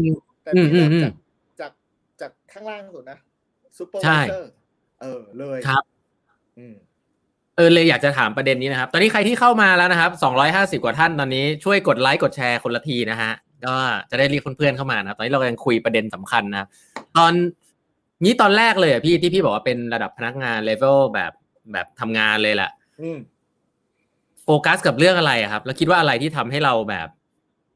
ผมฟังแล้วผม sense ได้ว่าพี่ก็ขอแบบเรียนรู้ตลอดอะขอทำงานยากๆอะไรเงี้ยแต่มันมันมันมีอะไรเป็นหลักๆตอนนั้นในใจบ้างที่คิดว่าแบบยอมมองย้อนกลับไปน่าจะเป็นส่วนสำคัญที่ทำให้เราแบบ ได้ได้ได้มีโอกาสแสดงฝีมือเยอะคือถ้าเป็นคำแนะนำเนี่ยจะเป็นคำแนะนำจากประสบการณ์ส่วนตัวนะฉะนั้นมันไม่มีผิดมีถูกดีกว่านะแต่เพียงแค่ว่าตอนที่เราทำแล้วเรามันรู้สึกว่ามัน work กับชีวิตของเราดีกว่าแล้วเราก็เลยทำให้รู้สึกว่าเราได้โอกาสเรานั้นกลับขึ้นมาด้วยฉะนั้นพี่คิดว่าจริง ๆ แล้วพี่อยากจะแนะนำคนรุ่นใหม่ว่าให้เปลี่ยนงานบ่อย ๆ เปลี่ยนงานบ่อยไม่ได้เปลี่ยนที่ทำงานนะแต่เปลี่ยน role เปลี่ยนแผนก ควรจะทำหลาย ๆ แผนกให้มันมีความรู้ มากขึ้นฉะนั้นถ้าสมมติเรากระโจนเข้าไปปุ๊บสมมติเราอยู่ไฟแนนซ์เราก็ทำแต่ไฟแนนซ์อย่างเดียวหรือทำไป marketing มันก็เป็น marketing อย่างเดียวเนี่ย ถ้ามีโอกาสในช่วงแรก ๆ เนี่ย อยากให้เรียนให้ได้มากที่สุดเลย เปลี่ยนได้หมดเลย ยิ่งถ้าบริษัทไหนที่เขาอนุญาตที่จะทำมี job rotation นะจะจะดีมากๆเลย ยิ่งถ้าช่วงเด็ก ๆ เข้าไปเนี่ย อยากให้ได้มีโอกาสทำงานหลาย ๆ แผนก ถึงแม้ว่าถ้าไม่ได้มีโอกาสในการจะเปลี่ยนงานหลาย ๆ แผนกกะลุนา ฟังไว้เลยนะกะลุนามีเพื่อนหลายแผนกนิดหนึ่งอืมอันนี้เป็นคีย์หลักที่พี่รู้สึกได้นะ เนื่องจากว่าเผอิญว่าตอนที่พี่ทำช่วงแรกเนี่ยพี่ทำเกี่ยวข้องกับพวก process improvement เป็น quality เราทำหน้าที่เป็นเหมือน change agent อะเราเลยรู้จักคนทุก ๆ แผนก เพราะเราได้ไปทำโปรเจกต์ข้ามแผนกเยอะเพราะฉะนั้นพอเรารู้จักคนมากขึ้นเนี่ย พี่คิดว่ามันเป็นแต้มต่อ ในวันหลังเวลาเรามีปัญหา หรือว่าเราอยากจะทำงานอย่างอื่นอย่างเงี้ย เวลาเราเจอปัญหาต้องปกติถ้าเราถ้าเราอยู่ในแผนกเดียวกัน มันก็จะได้เป็นคนกับความคิดของคนกลุ่มเดิมๆที่คิดเหมือนเดิม แต่การที่เรารู้จักคนอื่นมากขึ้นแล้วเลยจะยกหูแบบว่าอ้าวลองถามไฟแนนซ์ที่เขาเป็นยังไงบ้างอ้าวถามแผนกกฎหมายเขาเป็นยังไงบ้าง ถามคนนู้นคนนี้ไปบ้างไออการที่เราได้มีความรู้มากขึ้น หลากหลายขึ้นแล้วมีเพื่อนมากขึ้นเนี่ย พี่ว่ามันช่วยทำให้การทำงานมันสนุกมากขึ้น แล้วมันทำให้งานมันมีประสิทธิภาพ แล้วเราแก้ปัญหาได้ดีขึ้นง่ายขึ้น อันนี้ในช่วงแรก ๆ พี่เลยคิดว่าเอ่อถ้ามีโอกาสควรจะ job rotation บ่อยๆนะครับ และหรือไม่ควรมีเพื่อนหลากหลายแผนกมากขึ้นอืมหรือไม่ก็พยายามทำโปรเจกต์อะไรที่มันไปเกี่ยวข้องกับแผนกอื่นที่ไม่ใช่เกี่ยวข้องกับแผนกเรา อันเนี้ยในช่วงแรก ๆ พี่แนะนำอืมครับโหโหนี่ชัดเจนมากเลยนะฮะ แล้วเรื่อง หัวหน้าล่ะครับ ช่วงแรกเนี่ย เราเราต้องเสนอความเห็นเยอะๆไหมฮะ หรือว่าเราทำทำตะบี้ตะบันทำไหมฮะ หรือต้องอ่านอ่านหัวหน้าก่อนหรือยังไงดีฮะพี่เอ๋เอออันอันนี้ตอนตอนเราเป็นเด็กๆ เราไม่ได้คิดออกนะ ว่าเราควรจะทำยังไงแต่พอมาตรงจุดเนี้ยเราสามารถเอ็กโคกลับไปได้ว่าน้องๆ เด็กๆ ควรจะต้องทำยังไงอันนั้นอืมอันดับแรกเลยนะ เวลาเป็นลูกน้องเนี่ยนะเอ่อ ต้องไม่ทำเพียงแค่หัวหน้าสั่งอืมเพราะอย่าลืมว่าหัวหน้าเนี่ยไม่ได้มีหัวหน้าทุกคนที่จะบอกนะอ้าวต้องมึงต้องทำแบบนี้หนึ่งสองสามสี่ห้าหกเจ็ดแปดเก้าสิบคือบางทีเขาก็แค่สั่งว่าแบบไอตอนสิบเขาอยากได้อะไรเข้าใจปะอ่าอ่าแล้วเขาอาจจะแค่บอกแค่หนึ่งว่ามึงเริ่มยังไง แต่สองอืมสามสี่เนี่ยเขาไม่ได้บอกนะ ว่าอืมจะต้องทำยังไง แต่อันนี้คือเขาอาจจะพิสูจน์ก็ได้ หรือหัวหน้าบางคนก็อาจจะอยากบอกหนึ่งสามห้าเจ็ดเก้าหรืออะไรพวกเนี้ย แต่มันยากที่ทุกคนจะไปบอกว่าจะต้องทำยังไงบ้าง ฉะนั้นเวลาทำหรืออะไรพวกนี้ไปเนี่ย พยายามคิดนิดนึงว่า หัวหน้าต้องการอะไร แล้วก็อืมถ้าไม่รู้ต้องถาม อย่าเสือกทำทั้งที่ไม่รู้เลยคือถ้าไม่เข้าใจแต่ว่าแบบใช่ไหมครับที่พี่ต้องอยากได้แบบนี้มึงต้องถามเลยนะว่าสรุปแล้วพี่ต้องการอะไรครับ ใช่แบบนี้ไหมครับไม่ใช่แบบนี้ อะแล้วเดี๋ยวค่อยทำไป แต่ที่เมื่อกี้พี่บอกก็คือว่าอย่าทำเพียงแค่เพราะหัวหน้าถามอย่าลืมนะคนเป็นหัวหน้านะ สั่งหนึ่งเนี่ยแม่งอยากได้สองสั่ง A อยากได้ A บวก B อยากได้ A บวก B บวก C ด้วยจริง ๆ แล้วเออฉะนั้นเออความได้เปรียบของการที่หัวหน้าเขาจะมองว่าไอ้คนนี้เก่งไม่เก่งนะ มันมักจะเจอลูกน้องที่แบบว่า ถ้าทำอย่างนี้มาปุ๊บเนี่ย ถ้าเราคาดการณ์ได้ว่าจริง ๆ แล้วมันต้องไม่จบแค่ A แน่ว่ะ มันต้องมีอืม B ด้วย เวลาเราเดินกลับไปบอกหัวหน้าบอกว่าเออเนี่ยครับมันเป็น A อย่างเงี้ย แต่จริงๆแล้วผมก็เลยคิดว่าถ้ามันเป็น B มาด้วยเนี่ย มันมันน่าจะมีประโยชน์หรือเปล่าครับไอ้อย่างเงี้ย พี่คิดว่าหัวหน้าจะโอ้หัวหน้าจะแยกได้ได้เลยว่าอืมคนไหนเนี่ย มีโอกาสที่จะไปข้างหน้าต่อได้ ฉะนั้นอย่าทำเพียงแค่หัวหน้าสั่งแต่แต่ก่อนหน้านั้นคือว่า อย่าดันทำทั้งที่ไม่รู้นะถ้าไม่เข้าใจเนี่ยแม่งต้องถามก่อนเลย ว่าจะต้องทำบ้างอืแล้วอีกมอันหนึ่งนะที่พี่เอ่อ มักจะเจอน้องๆ รุ่นใหม่แล้วแบบชอบตีอกชกหัวว่าแบบว่า ชอบมีความรู้สึกว่าแบบเราต้องเป็นคน aggressive ต้องแบบ result oriented ต้องแบบ hardcore มันถึงจะได้แล้วก็ไล่บี้ทุกแผนกให้มันแบบเออแหลกลานเพื่อจะได้สิ่งที่เราอยากได้ ใครไม่ได้กูฟ้องกูกระนำหรืออะไรพวกนั้นไปอืมเอาเข้าจริง ๆ แล้วเนี่ยเอ่อหัวหน้าเนี่ยชอบลูกน้องที่ proactive แล้วก็ positive แต่ไม่จำเป็นต้อง aggressive อ่า โอ้ชอบแต่ชอบจริงๆต้องต้อง proactive นะ ต้อง proactive แล้วก็เป็น positive ด้วย ฉะนั้นเอ่อในช่วงแรก ๆ เราเป็นคนอืม aggressive เรารู้เลยว่าแบบโหเราแบบถ้าไม่ได้นี่คือแบบกูล้างผลาญเลยล่ะไล่จนมุมเลยล่ะ ไล่จนมุมเลยเออฉะนั้นหลายครั้งเราก็จะรู้ว่าแบบว่าทำไมคนเวลาเขามองเราเนี่ยเหมือนแบบเฮ้ยไอ คนนี้มันแบบนิสัยไม่ดีแบบเออแรงอะแรงอะไรพวกนั้นเลยมักจะเจอใช่ไหมคนนี้แรงคนนี้แรงเงี้ยนะฮะเอาเข้านะจริงฮะเราก็จะต้องรู้นะว่าอย่าลืมนะว่าคนเวลาเจอคนแรงๆเนี่ยหลายคนเขาอาจจะแบบขยงอะเข้าใจป่ะกลัวหรือว่าไม่ค่อยอยากจะสูงสิงด้วย หรือว่าไม่ไม่มั่นใจว่าคุยแล้วเขาจะเป็นคนยังไงบ้างอะไรพวกนี้ไป ฉะนั้นก็คือว่าในช่วงแรก ๆของ early career นะไม่ได้จำเป็นจะต้อง aggressive มากนะ แต่ขอให้มีอืม proactive and and positive ไว้ อันนี้ก็ในช่วงเด็กๆก็แล้วกันในช่วงเด็กๆนะอะโอ้ยโอ้ชัดเจนมากเลยนี่จดไม่ทันอยากจะจดไปด้วยแต่ว่าเดี๋ยวมีน้องๆจดให้นะฮะแล้วก็อีกคำถามหนึ่งครับ นี่ในองค์กรไทยเลยนะ ช่วงแรกเนี่ยเขาจะให้ว่าต้องให้หัวหน้ารัก อืมทำยังไงอะ ต้อง build relationship ไปกินข้าวด้วยเหรอ หรือยังไง หรือว่าไม่ต้องต้องต้องต้องแคร์อะไรเรื่องพวกนี้ไหมหรืองานอย่างเดียวอะไรอย่างเงี้ย เออสมมติพอย้อนกลับมาตรงจุดที่เราตรงนี้มาแล้วนะเออจริง ๆ แล้วหนึ่งหัวหน้าเนี่ยเขาก็ไม่ได้พยายามที่อยากจะให้ลูกน้องรักนะอันนี้ อันนี้เป็นอันที่ไปอืม confirm กับทีมงานพี่ได้นะ ว่าท้ายที่สุดเวลาพี่บอกไปเนี่ย เป็นหัวหน้าเนี่ยเป็นผู้นำเนี่ย อย่าทำให้ลูกน้อง อย่าพยายามทำให้ลูกน้องรัก อย่าให้รักเรานะ แต่ครับต้อครังบให้ลูกน้องรักองค์กรครับฉะนั้นเอาจุดตั้งไปไว้ที่องค์กร เอาจุดตั้งอืมไปไว้ที่ทีมงาน แต่ไม่ต้องให้มานั่งหลักเราครับฉะนั้นคำถามว่าตอนเป็นน้องๆเด็ก ๆ เนี่ย จะต้องพรีสเจ้านายไหมจะต้องแบบเหมือนแบบเฉลียหรือเปล่า หรือจะต้องเอาใจเจ้านายหรือเปล่าเงี้ย เอาเข้าจริงๆนะคนเป็นหัวหน้าเนี่ยเขาไม่ได้เอาส่วนใหญ่ดีกว่านะมันก็น่าต้ส่อวนงใหญ่คนส่วนใหญ่มีบ้างที่แบบว่าแต่พี่ว่าคนส่วนใหญ่เจ้านายเนี่ย ชอบลูกน้องที่มี potential และเก่งกว่า อืม เพราะพี่เนี่ยมักจะได้รับการสอนและ พี่ก็พิสูจน์จากตัวเองไปนะ ยิ่งถ้าเรามีลูกน้อง ยิ่งโดยเฉพาะมือซ้ายมือขวานะ ที่เราดูทรงแล้วเก่งกว่าเรานะ เราแม่งจะโชคดีมาก แล้วงานเราแม่งจะจะจะสบายมาก ฉะนั้นเราต้องหาคนที่เก่งกว่าเรามาอยู่ ล้อมรอบตัวเราเองให้ได้มากที่สุดอืมเท่าที่จะทำได้ ฉะนั้นคนเป็นลูกน้องมึงไม่ต้องเฉลียเขาอย่างหรอกครับ เอาแค่อืมทำงานให้ได้ deliver ให้อืมได้ แล้วอยู่เป็น positive momentum ให้กับทีมงาน ไอสิ่งเหล่านี้หัวหน้าชอบ ถ้าสมมติอยู่เป็นคนเก่งใช่ไหมแต่อยู่แม่งเป็นคน aggressive มากอยู่เป็นคนที่แบบว่าเอาแต่ใจตัวเองขี้โมโหอย่างเงี้ยแต่แม่งเก่งนะ แต่อยู่คิดดูเด็เวลาส่งไอคนนี้ไปทำงานกับคนอื่นเนี่ยอืกับมอีกคนหนึ่งที่แบบไม่ได้ถึงขั้นเนี้ย แต่เขาเป็น positive energy ให้กับทีมงานให้กับองค์กรอื่นอย่างเงี้ยคำถามคือแบบ หัวหน้าเขาอยากได้ result นะ แต่แต่ result อืมที่มันได้มาเนี่ย มันควรไม่ต้องมันไม่ควรจะต้องแลกมากับการที่แบบล้างผลาญเอ่อจิตใจคนอื่น หรือว่าทำลายล้างคนอื่นเขามากนักขนาดนั้นฉะนั้นมันมีวิธีการฉะนั้นคนเป็นลูกน้องพี่คิดว่าถ้าอยากให้หัวหน้ารักหัวหน้าชอบอย่างที่พี่บอกฮะเป็นคนที่มี proactive and positive อืมโอ้ชัดเจนครับนี้ต่อเนื่องครับ ต่อเนื่อง ขึ้นมาเป็น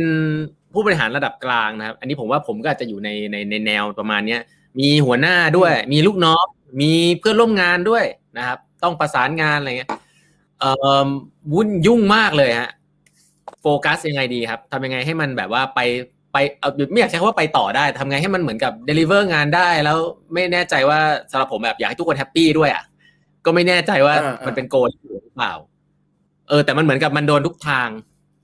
เออ จริงจริงๆแล้ว ทุกองค์กรนะเอ่อทั้งที่ก่อนหน้านี้แล้วเนี่ยจริงๆ เราเพิ่งทำเอ่อ employee survey เราก็จะเห็นอืมเหมือนกันว่าคะแนนของคนตรงกลางเนี่ย จะน้อยกว่าคนข้างบนกับคนข้างล่าง เพราะมันหนีไม่พ้นเลยนะ คนตรงกลางเนี่ยแม่งรับภาระสองอย่าง คือเขาอยู่ในช่วงอืมที่มีทั้งหัวหน้าและมีทั้งลูกน้องฉะนั้นอืมความกดดันของเขาเนี่ยมันมีมันมีอยู่สองขั้ว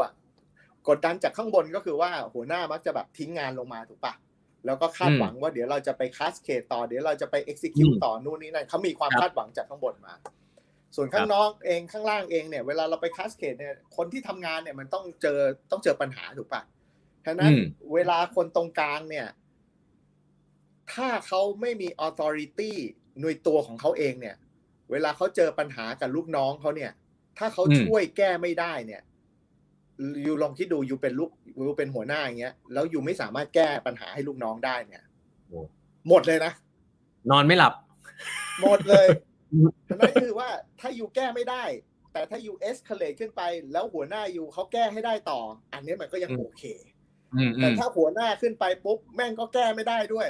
เขาจะอยู่เออในวังวนที่แบบ กูจะไปยังไงดีวะเนี่ย ไปซ้ายใช่ก็ไม่ได้ไปขวาก็ไม่ได้ทีเนี้ยจริง ๆ แล้วในองค์กรเนี่ยมันจะมีมันจะมี pressure แล้วมันมีปัญหาที่เป็น bottleneck อยู่เนี้ยมีอยู่เยอะจริง ๆ มีทุกองค์กรแหละอืมอันนั้นทางที่แก้เขาอาจจะไม่ได้อยู่ในจุดที่แก้ได้ด้วยตัวเขาเองนะแต่เดี๋ยวจะกลับมาบอกว่าแก้ได้อะด้วยตัวเองทำยังไงนะแต่ด้วยองค์กรเนี่ยองค์กรต้องรู้ก่อนนะว่า ทุกองค์กรมันมักจะมีตรงข้อต่อตรงเนี้ยที่มีปัญหาอันนั้นสิ่งที่ควรจะต้องทำคือ delegation of authority ฉะนั้นอืมต้อง empower ลง ให้ให้ให้จุดเนี้ยมันสามารถที่จะแก้ไขปัญหาได้เอง เพราะหลายอืมครั้งเนี่ยคนกลุ่มเนี้ยเป็นกลุ่มที่เจอกับพนักหน้ากับลูกค้ากับ partner กับนู่นกับนี่บ่อย เพราะเขาเป็นคนทำงานไงอืมอันนั้นถ้าเกิดเจอปัญหาปุ๊บแล้วเขาไม่มีไม่มีดาบอยู่ในมือในการแก้ปัญหาเนี่ยอันเนี้ยเขาจะเขาจะมี suffer ด้วยตัวของเขาเอง ฉะนั้นองค์กรและหัวหน้าถ้ารู้จุดนี้แล้วต้อง delegate ต้อง empower ลงมานะครับ และอันที่สอง ต้องคุยกับเขาบ่อยๆ เพราะว่าเพราะว่าถ้าอยู่ไม่ลงมาปุ๊บเนี่ยหลายครั้งที่เขาแบบงานเขาเยอะเขาอาจจะไม่ได้สามารถรีพอร์ตทุกสิ่งทุกอย่างให้หัวหน้าได้หัวหน้าแม่งก็จะไม่ค่อยมีเวลาด้วยนะอะอืมแต่ถ้าย้อนกลับมาเมื่อกี้ที่ต้องถาม แล้วถ้าคุณเผอิญอยู่ตรงกลางเนี้ยอืมถ้าคุณมีปัญหาแบบเนี้ย แล้วคุณจะทำยังไง ครับ เออฉะนั้นอันแรกเวลาพวกเราเป็นหัวหน้าแผนกหัวหน้าอะไรสักอย่างนี่นะมันมาพร้อมสิ่งหนึ่งนะคือมาพร้อมกับ ความคาดหวังว่าเราต้องช่วยลูกน้องแก้ปัญหาอืมฉะนั้นถ้าเราได้รับปัญหามาแล้วปุ๊บมีหน้าที่อย่างเดียว ต้องทะลุขึ้นไปให้ได้ แล้วถ้าอืมหัวหน้าเราของหัวหน้าเราแม่งก็ไม่ยอมช่วยแก้ปัญหานะฉะนั้นเราต้องใช้พลังวิธีอย่างอื่น ไปช่วยในการแก้ปัญหาให้ได้ฉะนั้นมีอย่างเดียว ไอ้ตรงจุดเนี้ยต้องเป็นจุดที่พยายามที่จะแก้ปัญหาที่มีอยู่ escalate ปัญหาที่มีอยู่กลับขึ้นไป เพราะหลายครั้งเนี่ยเราจะเจอว่าคนกลุ่มเนี้ยไม่ได้ยอมไม่เอาปัญหาขึ้นไปทะลุ บางทีก็อาจจะอืมรู้สึกเกรงใจกลัวเจ้านาย เจ้านายดุก็เลยไม่อืมอยากรีพอร์ตปัญหา หรืออะไรพวกนี้ไปหรือแบบบอกไปแล้วไม่อยาก follow up กับเจ้านายก็เลยแบบทิ้งทิ้งๆมันไว้หน่วงหน่วงๆไว้รอเดี๋ยวค่อยเจ้านายค่อยมาบอกว่าเป็นไงได้บ้าง ฉะนั้นจุดนี้พี่คิดว่าเอ่อถ้าใครอยู่ในในในโมเมนตัมแบบเนี้ยว่าแบบเฮ้ยมันมีปัญหาเยอะแล้วแบบเจ้านายไม่ช่วยแก้นะ ฉะนั้นหนึ่งอยู่ต้องต้องหาโอกาสในการที่จะได้เจอกับเจ้านายแล้วเขาเรียกอะไรนะ เช็คกันเรื่อยๆ ว่าพี่ครับผมมีปัญหาแบบนี้พี่ช่วยผมหน่อย ถ้าพี่ช่วยไม่ได้พี่ช่วยอืมบอกผมนิดนึงว่าผมจะแก้ปัญหายังไง อืมได้บ้าง ฉะนั้นการเอาตัวรอดปุ๊บนะฉะนั้นต้องต้องตัวของตัวเองเยอะนิดนึงในการที่จะทำเรื่องของการแก้ปัญหา แล้วในขณะเดียวกันเป็นหัวหน้าเองปุ๊บเนี่ยต้องเจอกับลูกน้องบ่อย ๆ ต้องพูดคุยอะ ช่วงเนี้ยเป็นช่วงจังหวะที่ต้องพูดคุยกับลูกน้องบ่อยๆ ว่าเอ่อการทำงานเป็นไงบ้างมีปัญหาหรือเปล่า feedback กันบ่อย ๆ ไม่ต้องรอแบบหกเดือนปีหนึ่งทำทีนะดังนั้นต้อง check in กับลูกน้องช่วงนี้บ่อยๆอย่างนี้ไม่ได้เฉพาะอืมด้วยจริงๆแล้วทุกคนดีกว่าดังนั้นควรจะอืมมีไอ้ feedback loop อย่างเงี้ยอยู่ตลอดเวลาที่จะต้องทำกันแล้วกันครับ อืม เป็นเรื่อง feedback loop แล้วต้องมีอะไรที่เกี่ยวข้องกับ เพื่อนร่วมงานที่เป็น peer ไหมฮะ อ่าคือคือเอ่อกลุ่มกลางๆเนี่ยมันจะเป็นกลุ่มพวกระดับเหมือนแบบ AVP VP หรืออะไรพวกเนี้ยซึ่งกลุ่มพวกเนี้ยเป็นจริง ๆ แล้วมันเป็นฟันเฟืองเอ่อระดับกลางที่ถ้า spin ของเขาหมุนเร็วเนี่ยองค์กรมันจะหมุนเร็วขึ้น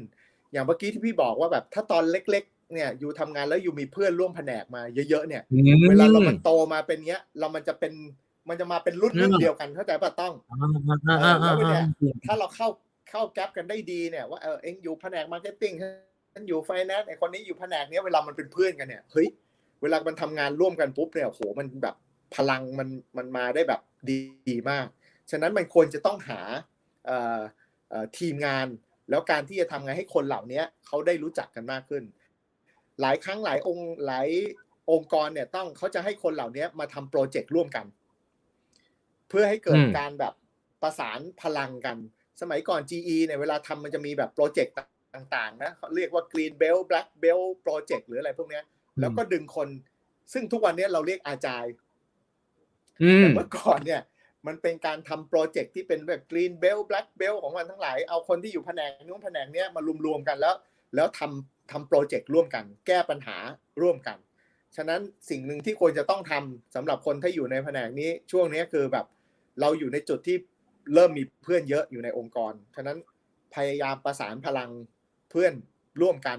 แล้วทำอะไรที่เป็นลักษณะ project base ร่วมกันไอ้อย่างเงี้ยพี่คิดว่ามันก็จะช่วยทำให้เกิดโมเมนตัมหรือเกิด synergy กันขึ้นได้ระหว่างแผนกนะ อืมครับ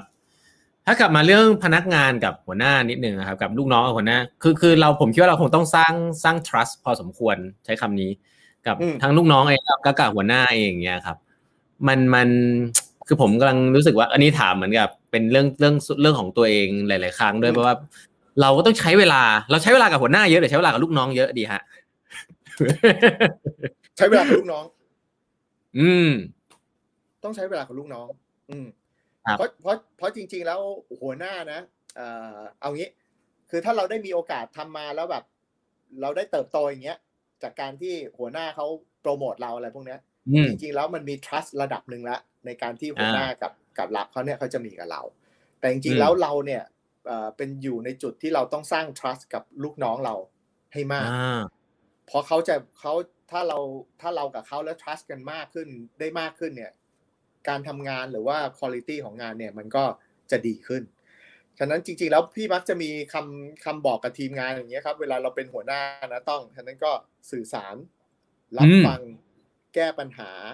ให้กำลังใจอันนั้นไม่ว่าคุณจะเป็นซีอคุณจะเป็นใครเป็นอะไรก็ถ้าคุณมีเป็นต้องดูแลลูกน้องเนี่ยนะดังนั้นสื่อสารรับฟังอืมแก้ปัญหาให้กำลังใจ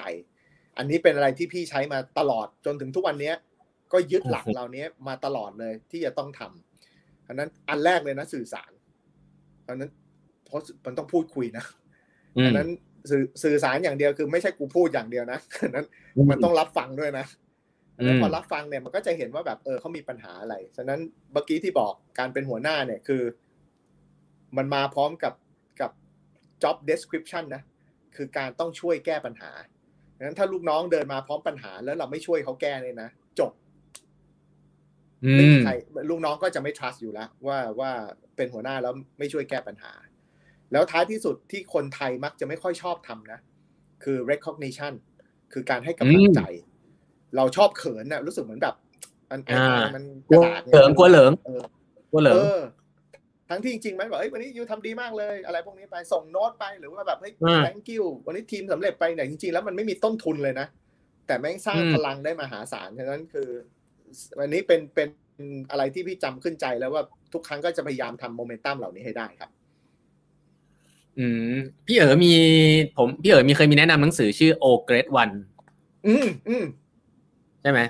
ใช่ใช่เออ อันนี้อันนี้ถ้าใครยังเอ่อไม่ได้ไปอ่านดูนะครับ อันนี้เป็น อันนี้อ่านมาสามรอบแล้วนะหนังสือเล่มนี้นะว้าวเออดีมากเลย แล้วแล้วก็บอกได้คำเดียวว่า ถ้าไม่เชื่อเนี่ย ต้องเอาไปลองเว้ยอืมแล้วจะรู้เลยว่าแบบว่าการทำ recognition ในองค์กร การให้ recognition กับทีมงานเนี่ย แม่งมีพลังมหาศาลเลย แล้วเราเห็นเห็นผลน่ะพี่เชื่อได้เลย ถ้าถ้าใครไปทดลองหรือไปทำยังไงเนี่ย อยู่ต้องเห็นผลที่ดีขึ้นแน่นอน ทดลองมาหลายรอบแล้วนะ ยังไม่พลาดเลยแม้แต่ครั้งเดียว อืมฉะนั้นคือไม่เจอลูกน้องแบบเหลิงอะแบบว่าเฮ้ยอย่าชมมันเยอะเดี๋ยวมันเหลิงอะไรเงี้ยไม่มีอะแต่ถ้าสมมติแบบเราเราไม่ได้ตั้งใจชมอะเข้าใจป่ะเราเหมือนแค่เพียงแค่อ่าพูดไปเฉยๆอย่างเงี้ยบางทีลูกน้องมันก็จำเซนจับเซนได้นะฉะนั้นอ่ามัมันควรจะหาเรื่องราวนิดนึงอย่างเช่น ถ้าสมมติวันเนี้ย ทีมงานนี้เอ่อได้รับคำชมจากลูกค้า อะเนี่ยพี่ก็เขียน thank you card ให้ สมมติทีมเนี้ยอยู่ๆแล้วสมมติเดือนนี้ได้เป้าร้อยหนึ่งทำได้ร้อยยี่สิบสิ่งที่เราถามเฮ้ยทำยังไงวะทำได้ร้อยยี่สิบนอกเหนือจากอืมชมเข้าไปแล้วปุ๊บเราก็ไปถามมึงทำยังไงวะร้อยยี่สิบแล้วก็ไปบอกอืมทีมอื่นด้วยว่าเอ้ยทำไมไม่ทำแบบทีมนี้ไปฮะมันก็เป็นเหมือนแบบการเอ็กโคไป แต่มันก็เป็นการเอา story ของคนเหล่านั้นนะมาเล่าให้อีกคนหนึ่งฟัง มันก็เป็น recognition รูปแบบหนึ่งที่ให้เครดิตกับทีมงานไป ฉะนั้นเออหนังสือโอเกรดวันนะครับแนะนำเลยนะครับ เดี๋ยวเดี๋ยวขึ้นชื่อหนังสือก็ขึ้นชื่อรูปให้ว่าเป็นไงบ้าง ฉะนั้นเอาไปอ่านดูครับ ใช้ได้แน่นอน อืมครับคำถามสุดท้ายสำหรับอ่าเรื่องของการเป็น middle management เนี่ยครับแต่มันมีเรื่องคือเมื่อกี้ที่พี่เอ๋พูดเรื่องสื่อสารรับฟังเอ่อแก้ปัญหาแก้ปัญหาแล้วก็ให้กำลังใจเนี่ย มันเป็นเรื่องคนหมดเลยนะฮะไม่ต้องใช่เรื่องงานจริง ๆ ที่ต้องแบบนั่งคิดงานจริง ๆทำงาน Excel อะไรเงี้ย ตกลงงานหรือคนอันอันไหนใช้แบ่งเวลายังไงครับ เออหืมอันนี้ตอบยากวะถ้าเป็นถ้าเผอิญตอนตอนจุดนี้แล้วนะตอนจุดนี้แล้วเนี่ย เรื่องคนนี่แม่งยากสุดๆแล้วอะเรื่องงานจริง ๆ เรื่องงานไม่ได้มีปัญหาหรอกตั้งเออจริง ๆ แล้วงานเนี่ย คนเนี่ยมักจะเอาปัญหาเข้าไปใส่ในการทำงานนะอืมันเลยมมันเลยทำให้การทำงานแม่งมีปัญหานะอืม คือถ้า process ของมันเนี่ยเป็นไปตามกระบวนการของมันไปเรื่อยๆ เหมือนสายพานการผลิตนะ ไม่มี intervention อะไรพวกนี้ไปปุ๊บเนี่ยมันจะวิ่งของมันไปเรื่อยๆ แต่หลายครั้งเนี่ยคนเนี่ยเข้าไป intervene มัน แล้วมันไปก่อการให้เกิดปัญหาของกระบวนการทำงานที่มันมีขึ้น ฉะนั้นถ้าถามพี่ถ้าโฟกัสเนี่ยปุ๊บเนี่ยจริงๆแล้วหนีไม่พ้นนะยังไงก็ต้องโฟกัสเรื่องคน เพราะคนเนี่ยบางทีมันแบบว่าปีนี้ทำงานดีไม่ได้บอกว่าปีหน้ามันจะทำงานไม่ มันทำงานดีเหมือนปีที่แล้วนุ้ย บางทีอยู่ๆแม่งบางทีอยู่ๆมันแผ่วไม่รู้มันมีปัญหาครอบครัวมีปัญหานู่นนี่นั่นไปอืมดังนั้นถ้าเราเป็นหัวหน้าแล้วเราไม่ค่อยได้ observe ลูกน้องอะว่าแบบทำไมช่วงนี้หน้ามันจ่อยๆวะทำไมเมื่อก่อนแบบว่า เอ้ย เวลามันเขียนอีเมลมา มันมักจะทำนู่นทำนี่มาให้ ระยะหลังแม่งตอบอีเมลบรรทัดเดียว อันนี้ต้องรู้จัก observe ลูกน้องด้วยนะ ว่าแบบว่าโอ้มองตามันแบบทำไมตามันนิ่งๆมันไม่ค่อยมีประกายเลย ถ้าเดินถ้าเดินเจอสวนเราปุ๊บแล้วมันหลบตาเมื่อไหร่ปุ๊บนะรู้เลย แม่งสัมภาษณ์งานที่อื่นแล้วแน่นอน เออน่าน่าน่าสนใจครับพี่เอ๋ผมผมฟังแล้วเหมือนพี่เอ๋มี skill นี้เป็น natural พอสมควรไหม มันฝึกฝนได้ไหมครับ ผมว่าจริงมีเนาะมีเพื่อนบางคนเนี่ย เก่งงานมากเลยคือเก่งเทพเลย แต่เรื่องเรื่องคนเขาก็รู้นะว่าเฮ้ยเออมันทำยังไงวะหรือเขาเขาไม่ได้ observe เขาไม่ได้ดูเขาเหมือนกับเขารู้สึกไม่ได้ว่าเฮ้ยเออคนมันเป็นยังไงหมดแต่ว่างานเขาเก่งเออมันมันฝึกฝนกันได้ไหมตอนพี่ช่วงเป็นแรกๆพี่ไม่ได้เป็นอย่างนี้หรอกต้อง โอเคโอเคพี่พี่ไม่ได้เป็นพี่ไม่ได้คนเป็นเอ่อพูดแล้วมันดูดีขนาดนี้นะในช่วงนั้นถ้ากลับไปได้นะ เราก็อาจเราก็ไม่แน่ใจเหมือนกันว่าเออเราควรจะปรับตัวมันไปยังไงได้บ้าง แต่เราก็จะเรียนรู้ในสิ่งที่พอเราเราโตขึ้นไปเรื่อยๆเนี่ยพอเราเรามองย้อนกลับไปเนี่ยถ้าเป็นช่วงนั้นเนี่ย ในมิ팅นั้นกูจะไม่พูดแบบนี้เลย หรือตอนโปรเจกต์นั้นที่กูทำกับพี่เขาเนี่ย กูจะไม่ทำแบบนี้เลยเพราะเวลาเรามาอยู่ในจุดที่เวลาเรามองไปเราเห็นคนหน้าตาแบบเราเงี้ย แล้วมันแอคแบบเนี้ย เรารู้สึกว่าแบบหืมน่าจะไปเบิร์ดกระโหลกมันสักสองทีว่ะหรือถ้าเราเป็นหัวหน้าเราคงจะบอกว่าแบบเฮ้ยมึงไม่เห็นต้องทำแบบนั้นเลยนะเว้ยมึงทำแบบนี้ก็ได้นี่หว่าหรืออะไรพวกนี้ไปฉะนั้นก็พอย้อนกลับมาแล้วปุ๊บก็รู้สึกเหมือนกันว่าแบบว่า อยากจะเอาไอ้สิ่งที่เราได้เรียนรู้จากการเป็นผู้บริหารระดับสูงเป็นซีอเงี้ย แล้วเราย้อนมาจากการที่เราเป็นตัวเล็ก ๆ ขึ้นมาปุ๊บผ่านการทำผิด ผ่านการทดลอง ผ่านอืมเรื่องเรื่องไม่ค่อยดีมาพวกนี้ไปปุ๊บเนี่ย ถ้าเราย้อนกลับไปได้ เราก็คิดว่าเออเราก็ไม่อยากที่จะทำไปให้นั้นมา เพราะหลายครั้งเนี่ย การที่เราได้ผลงาน การที่เราได้โปรโมทกันรู้สึกว่าแบบแคริเอร์เราไปดีขึ้นเนี่ย มันอาจจะชักคิดไฟบางสิ่งบางอย่างที่เราอาจจะทำให้คนอื่นไม่ชอบขี้หน้าเรา เพื่อนบางอืมคนที่อาจจะไม่ชอบเรา คนที่ทำงานร่วมกันเขาก็อาจจะไม่ได้รู้สึกดีกับเรา แต่เพื่อนว่าผลงานที่มันทำมาแล้วมันอาจจะเอ่อออกมาดูดี เพราะเราจะเอ่อด้วยเหตุผลอะไรก็แล้วแต่ แต่ถ้าย้อนกลับไปได้ปุ๊บเนี่ย เราคิดว่าเราอาจจะเลือกที่เราจะได้ความสัมพันธ์ที่ดีกับเพื่อนร่วมงานอืมเราอยากจะอยากได้เฟรนชิพของทีมงานนี้กับคนคนนี้มากกว่าในสิ่งที่เมื่อคราวที่แล้วเราทำโปรเจกต์สำเร็จมากกว่าด้วยซ้ำไปโอ้โหขอบคุณมากเลยครับ ฟังแล้วรู้สึกได้เลยครับก็มีอะไรที่หัวหน้าที่เพิ่งโปรโมทเป็นมีลูกน้องเป็นครั้งแรกที่ทำผิดบ่อยๆไหมฮะ ไม่ควรทำเออในในในช่วงแรก ๆที่พี่มีลูกน้องเนี่ย เมื่อก่อนตอนที่พี่ทำพี่มักจะเป็นโปรเจกต์ พี่ไม่ได้มีอืมลูกน้องไงเราเป็นเหมือนแบบคนตรงอืมกลางคอยโมบิลไลซ์อ่าคอยออเคสเตรตก็ไม่ได้มีลูกน้องอืมพอเริ่มมีลูกน้องไปปุ๊บเนี่ย มันไม่ได้มีบทพิสูจน์การเรียนรู้ไงเราก็ได้สังเกต observe จากคนคนนู้นมาจากเจ้านายของเราเองจากคนนู้นคนนี้มา ฉะนั้น ในช่วงแรก ๆ ของการทำงานเนี่ย สิ่งหนึ่งที่น้องๆควรจะต้องมีนะก็เรามี observation skill นะ ซึ่งจริงๆแล้วคนไทยหลายคนแล้วเด็ก ๆ หลายคนอาจจะไม่ค่อย ไม่ค่อยมีเทคนิคนี้นะสกิลนี้คือ ต้องชอบต้องคอยสังเกตดีกว่า โดยเฉพาะอืมเราควรจะสังเกตเจ้านายของเราว่าแบบ เวลาเราเห็นคนเก่งๆอะ เราก็อยากจะต้อง observe ว่าคนนี้เขาพูดยังไง เวลาเขาเข้าที่ประชุมแล้วเป็นยังไงบ้าง เออเวลาเขาตีปัญหาแล้วเขาเป็นยังไงได้บ้าง นู่นนี่นั่น ฉะนั้น เราก็ควรจะเก็บสะสมไอ้เนี้ยมาไว้กับเราก่อน เมื่อวันใดวันหนึ่งที่เรามีลูกน้อง เราก็รู้อยู่แล้วแหละว่าตอนที่เราเคยโดนหัวหน้าด่าอย่างเงี้ย แล้วเราทำอะไรผิด ฉะนั้นอืมเวลาเรามีลูกน้องไปปุ๊บเนี่ย เราก็ควรจะสามารถที่จะเอาสิ่งเหล่านั้นมาบอกได้ สมมติพี่ยกตัวอย่างนะ อย่างเมื่อกี้ที่เราบอกก็คือว่า สมมติตอนเรามีหัวหน้าอย่างเงี้ย หัวหน้าบอกเฮ้ยต้องไปทำนี่มา แต่หัวหน้าไม่ได้บอกนะ ว่ามันทำหนึ่งสองสามสี่ห้าจนไปเก้าสิบ สมมติพอต้องมาแล้วปุ๊บเนี่ยต้องก็จะต้องรู้แบบไม่ใช่ลูกน้องทุกคนมันรู้นะว่ามันจะต้องทำหนึ่งสองสามสี่ห้าหกเจ็ดไปเก้าสิบดังนั้นถ้าเราอาจจะถามมันแบบเฮ้ยมึงเข้าใจเปล่าว่ามันต้องทำยังไงบ้างมึงต้องรู้ใช่ไหมว่ามันเป็นหนึ่งสองสามอย่างเงี้ยโอเค ถ้ามันพอที่จะมีเซนส์ออกเราก็ได้รู้ว่าโอเคงั้นกูบอกแค่หนึ่งสองสามนะเดี๋ยวสี่ห้าหกเจ็ดมึงไปทำเองนะแต่ถ้าลูกน้องอืมบางคนเนี่ยถ้าเขาไม่รู้จริงๆเนี่ย เราอาจจะต้องใช้เวลากับเขาในการอธิบายงานนิดหนึ่งฉะนั้นพอเป็นหัวหน้าปุ๊บต้องเข้าใจนิดนึงนะ ว่าตอนที่เองเป็นลูกน้องเองก็ไม่ได้เก่งนะฉะนั้นเออเออเออพอเองผ่านมาแล้วเองมีการเรียนรู้ได้ฉะนั้นก็ต้องเห็นใจเด็ก ๆ เหมือนเหมือนกันว่าแบบว่าเฮ้ยมันไม่ได้ทุกคนที่เขาจะเก่งขึ้นมา แต่เช่นเดียวกันคือ เวลาพอเป็นลูกหัวหน้าอย่างหนึ่งเนี่ย สิ่งหนึ่งที่มันควรจะช่วยก็คือการโค้ชลูกน้องไป ฉะนั้นลูกน้องบางคนต้องการการโค้ชเยอะ บางคนไม่ต้องการการโค้ชเยอะ และบางคนก็อาจจะไม่ได้ต้องการแบบแพมเพิร์สมากนะฉะนั้นต้องสังเกตฉะนั้นสังเกตนิดหนึ่งว่าลูกน้องคนนี้จะต้องเป็นไงบ้าง คนนี้จะเป็นไงคนนี้เป็นไงบ้าง แต่การสังเกตมันก็มาจากการที่เราที่เราเป็นเด็ก ๆ แล้วเราสังเกตหัวหน้าเราว่าพอเราทำไปอย่างนี้แล้วเขาว่าอย่างนี้บางเราสังเกตเพื่อนเราเวลาโดนด่าแล้วเป็นยังไงบ้างเวลาเราจะเก็บความนี้สิ่งเหล่านี้มาเอามาปรับใช้ของเรา เมื่อวันหนึ่งเราเป็นหัวหน้า เราก็ควรจะเอาอันเนี้ยกลับไปส่งต่อลูกน้องเช่นเดียวกัน ฉะนั้น แต่ key หลักคือแบบต้องให้โอกาสคนนิดหนึ่งเพราะไม่ใช่ลูกน้องทุกคนมาพร้อมแบบสูตรสำเร็จนะกับความเก่งฉะนั้นต้องให้โอกาสคนนิดหนึ่งโอ้โหพี่เอ๋ฟังสนุกเพลินมากเลยฮะ เออเออผมพยายามจะไป topic ต่อไปแต่ผมยังมีคำถามอันหนึ่งปกติพี่เอ๋ทำ one on one กับลูกน้องอะครับ one on one ของพี่เอ๋มันหน้าตาเมื่อ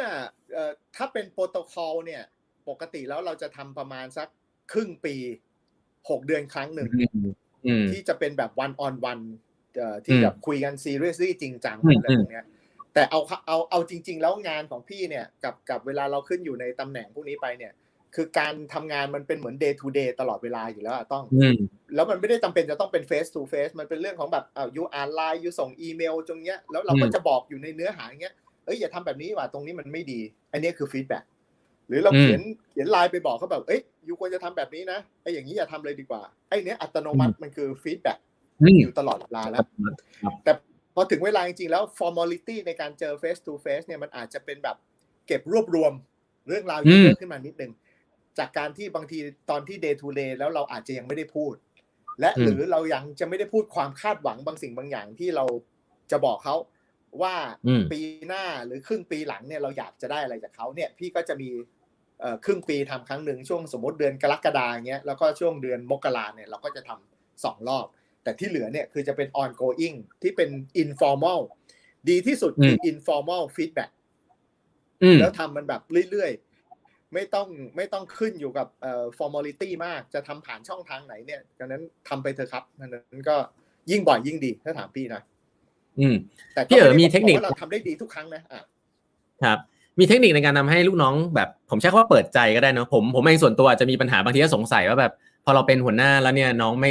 คือเราก็จะรู้สึกว่าน้องคงกล้าคุยกับเราแหละอะไรเงี้ยแต่ว่าบางทีเราก็รู้สึกว่า เอ๊มันพูดอย่างนี้นี่มันหมายที่มันพูดจริง ๆ หรือเปล่าเพราะว่าเราก็กลัวว่า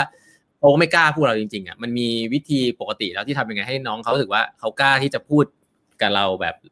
ในปัญหาของเขาจริง ๆคือคือพี่คิดว่าไอ้อย่างเงี้ยมันเป็น character ของแต่ละคนนะ ซึ่งมันมัน ปรับกันยากฉะนั้นถ้าปรับแล้วมันฝืนมากเนี่ย เราอาจจะไม่ค่อยอยากที่จะทำแต่ถ้าคำถามต้องคือว่าถ้าจะทำงานให้ลูกน้องเปิดใจ แล้วลูกน้องเขารู้สึกเข้าถึงเราได้ง่ายเนี่ย เราต้องเป็นคน open และเข้าถึงได้ง่าย ฉะนั้นเวลาเราพูดคุยบ่อยๆ เวลาเราสื่อสารบ่อยๆ แล้วเวลาเรารับฟังบ่อยๆ เนี่ย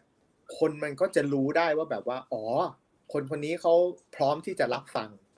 เหมือนเวลาถ้ายูเขียนอีเมลไปแล้วปุ๊บแล้วยูบอกเอ้ยถ้ามีคำถามอะไรเนี่ย มาถามได้นะ หรือว่าแบบเฮ้ยถ้ามีอะไรอยากจะให้ช่วยเนี่ยบอกได้นะ จริงๆแล้วประโยคแบบเนี้ย ระหว่างมีประโยคนี้กับไม่มีประโยคเนี้ยมันมัน imply character ของคนคนนั้นนะว่าบอกว่าแบบ youพร้อมที่จะแบบรับฟังหรือเปล่า หรือเวลา you เขียนแบบเฮ้ยถ้าไม่เข้าใจถามนะไอ้อย่างเงี้ยแสดงว่า you พร้อมที่ you อยากจะแบบเออเขาเรียกอะไรอะ ถ้ามีปัญหาอะไรรีบบอกมา ไอ้สิ่งเหล่านี้พี่คิดว่ามันก็จะทำให้คนเขารู้สึกได้ว่าแบบเออคนนี้มี character เป็นยังไงได้บ้างแล้วจริง ๆ เนี่ยหน้าเนี่ยถ้าถามพี่นะ ไอ้หน้าเนี่ยมันเป็นอะไรที่มันอิมพลายหลายอย่างมากนะต้องบางคนหน้าไม่รับแขกเลยนะ คือหัวหน้าบางคนเนี่ยคือแบบไม่ยิ้มเลยอะมันแบบดูไปแล้วปุ๊บมันไม่ได้ไม่ได้เวลคัมเลยเลยแต่ไม่ได้บอกว่า personality เขาเป็นแบบนั้นนะแต่ถ้าเพอเอเรารู้อะ ว่าจริง ๆ หน้าเราไม่ค่อยได้รับแขกเนี่ย มันก็อาจจะมีส่วนหนึ่งที่ทำให้คนอื่นและลูกน้องของเราเนี่ยเขาอิมพลายว่าเราดุหรือว่าเราแบบไม่โอเพนฉะนั้นถ้าเรารู้บ่อย ๆ ว่าแบบว่าอะไรที่ความเป็นตัวของเราเนี่ย มันทำให้คนเขารู้สึกว่าเราไม่โอเพนเราก็ถ้าปรับได้เราก็ควรจะปรับดีกว่า เพราะถ้าเรารู้ถ้าเราสามารถเปิดแล้วคนเขารู้ว่าเราเปิดนะต้องฉะนั้นครับสื่อสารรับฟังแก้ปัญหา ฉะนั้นถ้าเวลามันเจอแบบนี้มาบ่อย ๆ เนี่ย คือ คือการทำงานเนี่ยมันเป็นเหมือนการรับฟังแล้วการแก้ปัญหาอยู่เรื่อยๆอะต้อง ฉะนั้นอืมถ้าเราเปิดมากขึ้นเรื่อยๆ แล้วโอ้โหอัตโนมัตินะฟีดแบ็มันจะเข้ามาเยอะ แต่อย่างพี่เนี่ยพี่เป็นคนเปิดเยอะเกินไปฉะนั้นลูกน้องมันจะถล่มด้วยปัญหามาแบบ เยอะมากอะสมัยก่อนนี่คือแบบ อืม แมงสาบเอ่อส้วมตันหรือว่าที่จอดรถเต็มหรืออะไรพวกเนี้ยเป็น อ่า ซีอก็จะต้องได้ เรื่องพวกนี้ เออเออเออเอออืม แต่มันก็ ก็ชัดเจน ดี ก็ อย่างหนึ่งคือ เออคือถ้าเราเปิดมากขึ้นเราก็จะรู้ว่าองค์กรมีปัญหาอะไรมากขึ้นด้วย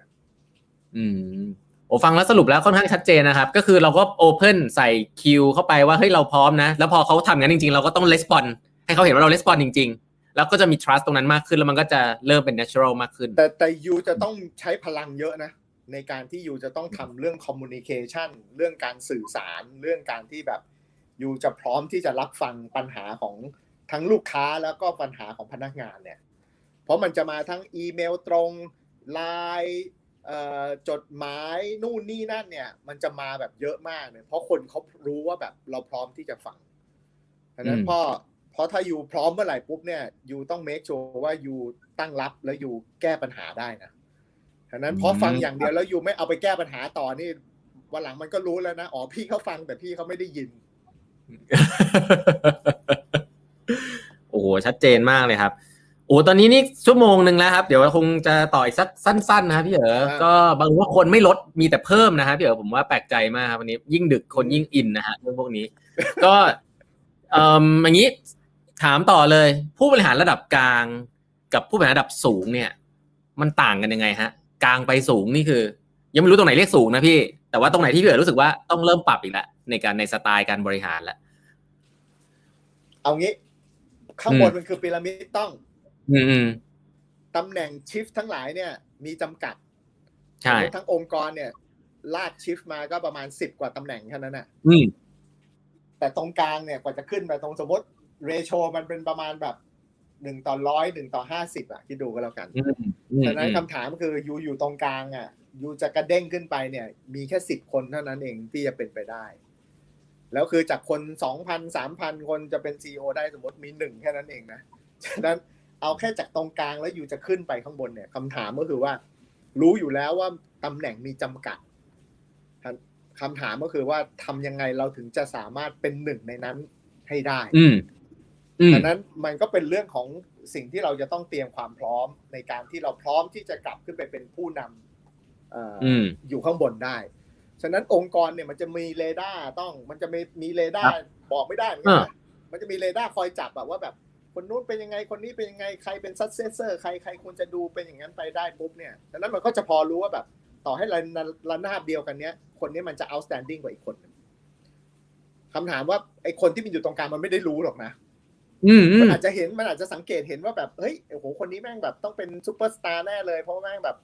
ได้ project บ่อยๆนู่นนี่นั่นไปปุ๊บอ่า แต่แต่พอสักพักหนึ่งจริงๆอ้าวเอ๊ะทำไมคนนี้แม่งไม่ได้ขึ้นทำไมคนนี้อืมอีกคนหนึ่งได้ขึ้นไป ฉะนั้นเดี๋ยวมันก็จะมีระบบ reconcile กันเอาเองจากข้างบนนะว่าแบบว่าอ่าคนนี้เก่งจริง แต่ leadership ไม่ได้ อืมเออบางคนเป็น specialist นะ แต่อืมไม่ได้บอกว่าเขาสามารถที่จะเป็น leadership ได้นะคือเขาเก่งด้วย vertical ของเขาอะแบบสามารถทำได้เลยเรื่อง risk management แบบเก่งมากเลยอะทำได้แน่นอน แต่ให้ขึ้นไปแบบคุมทีมใหญ่ๆอย่างเงี้ยไม่สามารถทำได้ฉะนั้นอืมไอคนอยู่ตรงกลางอันนั้นถ้าจะกระโดดขึ้นไปปุ๊บเนี่ยฉะนั้นต้องปรับเรื่อง attitude ของการเป็น leadership สูงมาก เพราะตอนอยู่เออตรงกลางเนี่ยเอ่อด้วย capability กับ knowledge ของ you กับ skill ของ you เนี่ย คิดว่ามันพอๆกันแล้วล่ะอืมนั้นจุดตัดเนี่ยเป็น leadership ทั้งนั้นเลยอืมดังนั้น leadership หนีไม่พ้นนั้นเรื่อง attitude เรื่อง personality เรื่องการ lead ทีม คืออะไรที่แล้วแต่ที่มันเป็น character ของ leadership น่ะแม่งมีระบบเช็คลิสต์เลยล่ะอันนั้นเขาดูหมดแหละว่ายูพร้อมหรือยูไม่พร้อมที่จะเป็น leader ยกตัวอย่างหน่อยได้ไหมครับพี่เอ๋ว่าแบบลิด เอ่ออะสมมติมีห้าสิบคนแล้วสมมติองค์กรส่วนใหญ่เอาเอาประสบการณ์พี่เอ๋ก็ได้พี่เอ๋จะอยู่ในลูปพวกนี้มาก่อน เลือกไปแค่สิบคนเนี่ยสิบคนนั้นมันต่างยังไงกับอีกสี่สิบคนที่เหลือ เข้าใจว่ามี leadership อะแต่มันคืออะไรครับมันคือความแบบวิชั่นเหรอใช่อะไรพวกนี้นะอีอีย้อนกลับไปนะ จริง ๆ หัวหน้าทุกคนเนี้ยชอบอย่างหนึ่งนะ proactive อ่า positive ไม่จำเป็นต้อง aggressive โอ้ใช่ยังยังใช้อยู่ ยังใช้อยู่โอเคยังใช้อยู่ แต่นั้นถ้าคนคนนี้แม่ง character แม่งคือแบบแม่งเก่งว่ะแต่แม่งแบบบู๊ล้างผลาญอืมคำถามคือแบบว่าถ้าอยู่เป็น character ของการบู๊ล้างผลาญขึ้นไปแล้วปุ๊บเนี่ย อยู่คิดว่าว่าอยู่จะไปอยู่ในจุดเนี้ยแล้วมันแบบ อย่าลืมนะเอ่อคนที่เป็นชิฟเลเวลด้วยกันเขาก็ต้องทำงานด้วยกันนะอืมดังนั้นคือถ้าอยู่เข้าไปปุ๊บแล้วอยู่แม่งไปทำลายล้าง ไอ้วงจักรของของผู้บริหารระดับสูงร่วมกันเนี่ย มันจะมีปัญหาเยอะมากขึ้น เพราะอย่าลืมนะ กลุ่มผู้บริหารระดับสูงเนี่ยเขายิ่งต้อง collaborate กันให้มากที่สุดเท่าที่ทำได้อืมเพราะเขาเป็นฟันเฟืองสำคัญในการทำ direction ขององค์กรฉะนั้นถ้าเขาโมวแต่ตีกันปุ๊บเนี่ย องค์กรแม่งไปไหนต่อไม่ได้ฉะนั้นอืมยิ่งไอตัวผู้บริหารที่เป็นชิฟทั้งหลายเนี่ยเขายังต้องมี collaborative กันมากขึ้น เขายิ่งต้องมี leadership ต้องมี empathy กันแบบเยอะและสูงมากฉะนั้นรุ่นกลางๆเนี่ยสิ่งที่จะต้องทำคือ ต้องพัฒนาเรื่อง leadership อย่างมาก และเรื่อง mentality กับพวกพวก attitude เรื่อง empathy เนี่ยคือแบบเอาต้องจัดให้หนักเลยล่ะฉะนั้นอืมฉะนั้นถ้าเป็นองค์กรเนี่ยไอ้เรื่องเทรนนิ่งของคนกลุ่มเนี้ยต้องจัด leadership บ่อยมาก ต้องต้องทำเรื่องพวกนี้เยอะ เพราะเรื่องเรื่อง caliber เรื่องเนื้อหาสาระของความเป็นเอ่อเนื้องานของเขาเนี่ย พี่คิดว่าเป็นเรื่องรอง เรื่อง leadership นี่แบบ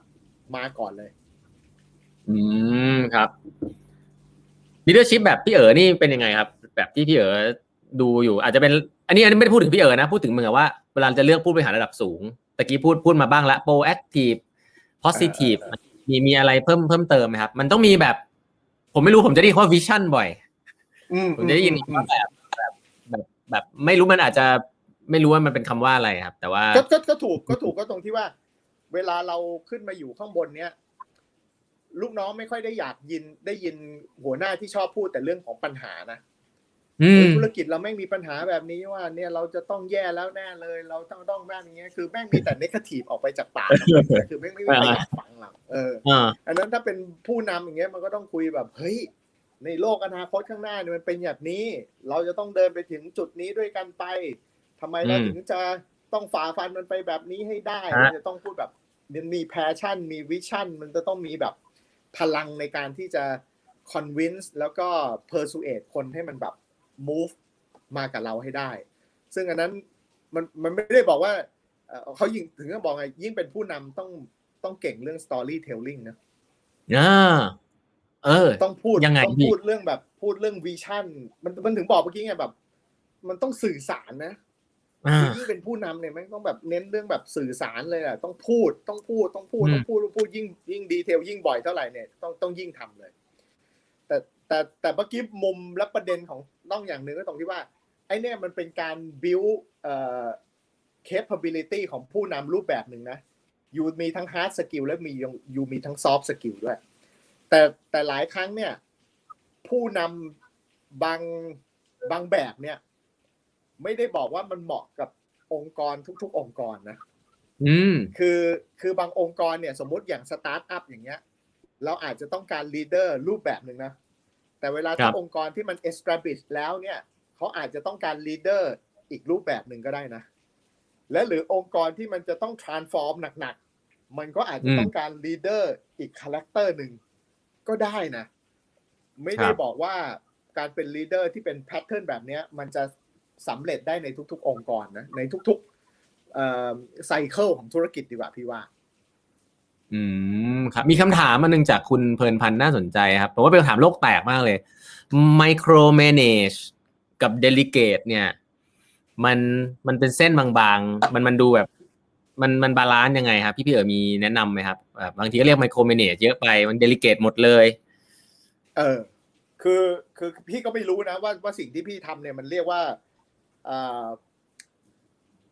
พี่เป็นคนเดล e เกตดีกว่าอันเริ่มอันดับแรกก่อน คือเป็นหัวหน้าเนี่ย ยังไงต้อง delegate นะ แต่เดล e เกตอืมไม่ได้หมายความว่างั้นกูไม่ต้องทำอะไรนะกูเดล e เกตอย่างเดียวนะอันนั้นพอเดล e เกตลงไปเนี่ย หน้าที่ของหัวหน้าในการเดล e เกตเนี่ยคืออะไรรู้ไหม follow up อืมฉะนั้นอืม key success เนี่ยคือ follow up นะต้อง ถึงแม้ว่าเราอืมจะไม่ได้ทำเองแต่เราต้องไป follow up แต่พอเวลาเราอืม delegate ไปแล้วปุ๊บเนี่ยสิ่งหนึ่งที่ควรจะต้องทำก็คือว่า หนึ่งจริง ๆ แล้วพอลงไปแล้วปุ๊บมันมันไม่ควรจะไปยุ่งกับเขานะ แต่การอืมไปยุ่งกับเขาเนี่ยมันเป็นการเหมือนแบบฟีดแบ็ดีกว่าว่าเฮ้ยต้องมีปัญหาอะไรเปล่าสเต็ปนี้โอเคไหมอืมอย่างนี้เป็นไงบ้างอืมมีปัญหาอะไรพี่บอกพี่นะ เดี๋ยวพี่ช่วยไป ไอ้นี่อืมไม่ได้เรียกไมโครแมネจนะอันนี้อ่าเป็นหน้าที่ของหัวหน้าในการ follow up แล้วพร้อมที่จะอืมช่วยแก้ปัญหาที่มันมีอยู่ แต่การอืมไมโครแมネจคือแบบเฮ้ยต้อง ไหนทำแบบไหนวะเอเหรอเฮ้ยไม่ได้ต้องทำบีดิบีไม่ได้ต้องเขียนแบบนี้ด้วย ไม่ใช่ไม่ได้ต้องแบบนี้ไอ้นี่เรียกแม่ไอ้นี่แม่งไมโครแมเนจอ๋อเออเออไอ้เออไอ้แบบนี้ไอ้แบบนี้ไม่ควรจะต้องทำแต่ถ้าบอกอืมไปแล้วปุ๊บไอ้ต้องมึงทำสามเหลี่ยมมาอย่างเงี้ย แล้วมึงทำสามเหลี่ยมอืมเป็นแบบไม่สวยอย่างเงี้ยเอ่ออันนี้ก็ต้องดูอะว่าแบบว่าแล้วเราจะไปบอกเขาเป็นไงว่าเฮ้ยยุคเปลี่ยนเป็นสี่เหลี่ยมดีกว่า ว่าควรจะต้องทำยังไงได้บ้าง ที่มันดีกว่ามันต้องเป็นแบบนี้ไป แต่ไม่ต้องถึงขั้นแบบจับมือไอ้ต้อง วาดรูปสามเหลี่ยมสี่เหลี่ยมอย่างเงี้ย อันนี้อันนี้ไม่ควรจะต้องทำแต่ถ้าเป็นหัวหน้า delegate delegate เสร็จ follow up follow up เสร็จถามเขาว่าเขามีปัญหาอะไรหรือเปล่า แล้วไปช่วยเขาแก้ปัญหา แต่ไม่ต้องลงไปช่วยเขาทำงาน อืมชัดเจนชัดเจนฮะอะท้ายๆแล้วครับพี่เอ๋ดึกแล้วครับโหแต่ว่าผมว่าเทปนี้มันมากโอ้เรียกเรียกเทปนี้เห็นเห็นเห็นไวพอสมควรอืม พนักงานยุคนี้กับยุคพี่เอ๋เนี่ย คิดว่าแบบเขาเจออะไรที่ต่างกัน พนักงานเลเวลทำงานเลย ยุคนี้กับยุคพี่เอ๋คิดว่าเขาเจออะไรที่ต่างกัน น่าจะมีอะไรแตกต่างไหมในการที่เอ่อทำงานแล้วแล้วจะเติบโต พี่ว่าต่างเยอะนะ อืม ต่างต่างเยอะตรงที่ว่าพี่ว่าพี่ว่ารุ่นพี่เนี่ย เอ่ออาจจะมีความอึดมากกว่า เอาเอาเอาถ้าถามพี่นะอันนั้นอาจจะเป็นเพราะว่ามันเป็นยุคคนละเจเนอเรชันดีกว่าอืมฉะนั้นมันก็มาพร้อมกับยุค Gen Z Gen Y ทั้งหลายเนี่ยที่เขามาพร้อมกับสิ่งที่เราเรียกว่าเอ่อความอดทนเขาน้อย เพราะอาจจะเป็นเพราะว่าเราก็โทษอินเทอร์เน็ตบูมไปก่อนก็แล้วกัน เขามาพร้อมกับการที่เขารู้สึกว่าแบบ ไม่มี Wi-Fi นี่กูอยู่ไม่ได้อืมเอ่อความรวดเร็วต้องมาก่อน แต่เราอืมไม่ได้เราอยู่ในรุ่นโมเด็มสองห้าขดหมุนอืมกว่าจะโหลดได้ปุ๊บเนี่ยเราเราเรารอได้อะช่วงนั้นอะครับแต่เด็กรุ่นนี้อาจจะรอไม่ได้เพราะฉะนั้นพี่คิดว่าเด็กรุ่นใหม่ความแตกต่างก็คือว่าความอดทนดีกว่า แล้วก็เอ่อความมั่นใจกับสิ่งที่เขาคิดว่าเขารู้เขามีในโลกที่เขาเกิดอืมามพร้อมกับสิ่งเหล่านี้ไป หลายครั้งเอ่อไม่ได้บอกว่าเอ่อเขาผิดนะเอ่อ ไม่ได้บอกว่าความมั่นใจของเขาเนี่ยมันมันแบบ over เกินไปหรือมากน้อยเกินไป แต่พี่คิดว่ามันจะต้องปรับรูปแบบของเราด้วยในฐานะที่เราเป็นหัวหน้า หรือว่าเป็นผู้บริหารองค์กรในการที่เข้าใจมิติของคนรุ่นใหม่ ฉะนั้นถ้าเราจะไปจ้ำจี้จ้ำชัยบอกว่ากูผ่านมาแล้วมึงเชื่อกูเหอะแม่งไม่ work เออไอ้เด็กพวกนี้แม่งก็จะไม่ฟังหรอกฉะนั้นที่อย่างเดียวเลยต้องให้แม่งทดลอง แล้วให้แม่งเออลองเจ๊งหรือลองลองแบบ fail ดูอะ มันถึงจะรู้ว่าแบบว่า กูบอกมึงแล้วเออแต่แต่ถ้าเขาทำแล้วมัน work เนี่ย เราต้องกลับมาถามตัวเราเองนะเออว่าหลังระยะหลังเนี่ย คนเป็นผู้นำเนี่ย ต้อง unlearn นะ แล้วก็ relearn ด้วยนะ เพราะไอ้อ่าสิ่งที่เราเคยภาคอืมภูมิใจว่าเราทำสำเร็จมาเนี่ย แม่งก็ไม่ได้บอกอีกนะ ว่ามันจะ work ในโลกปัจจุบันที่มันมีอยู่ เพราะหลายอันเนี่ยอืมที่ได้ประสบความสำเร็จมาแล้วแล้วที่เป็นประสบการณ์ส่วนตัวก็ไม่ได้บอกนะต้อง ว่าทุกวันเนี้ยเอามาใช้กับที่ใหม่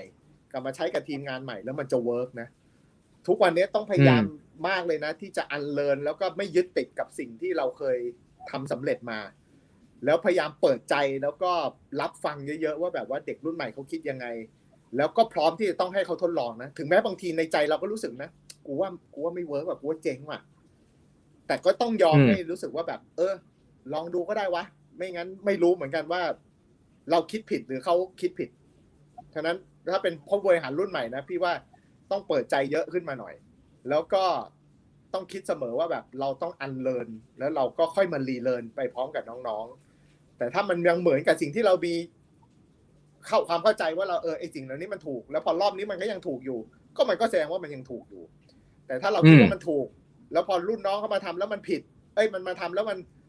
มันเรานึกว่ามันผิดแต่มันถูก ฉะนั้นเราจะได้รู้แล้วว่าเออเฮ้ยโลกมันเปลี่ยนไปแล้วว่ะ ไม่ควรจะยึดติดดีกว่า อืมครับ ก่อนอทุกทุกท่านถ้าเกิดใครที่อยู่ตอนนี้ก็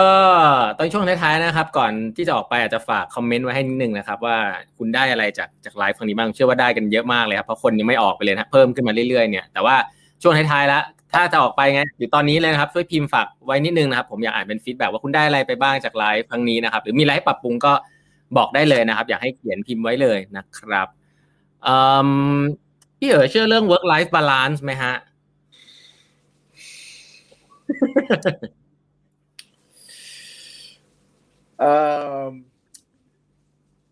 จะบอกว่ามันไม่ค่อยมีอยู่จริงก็ไม่รู้จะเป็นคำพูดที่ เข้าใจได้หรือเปล่านะ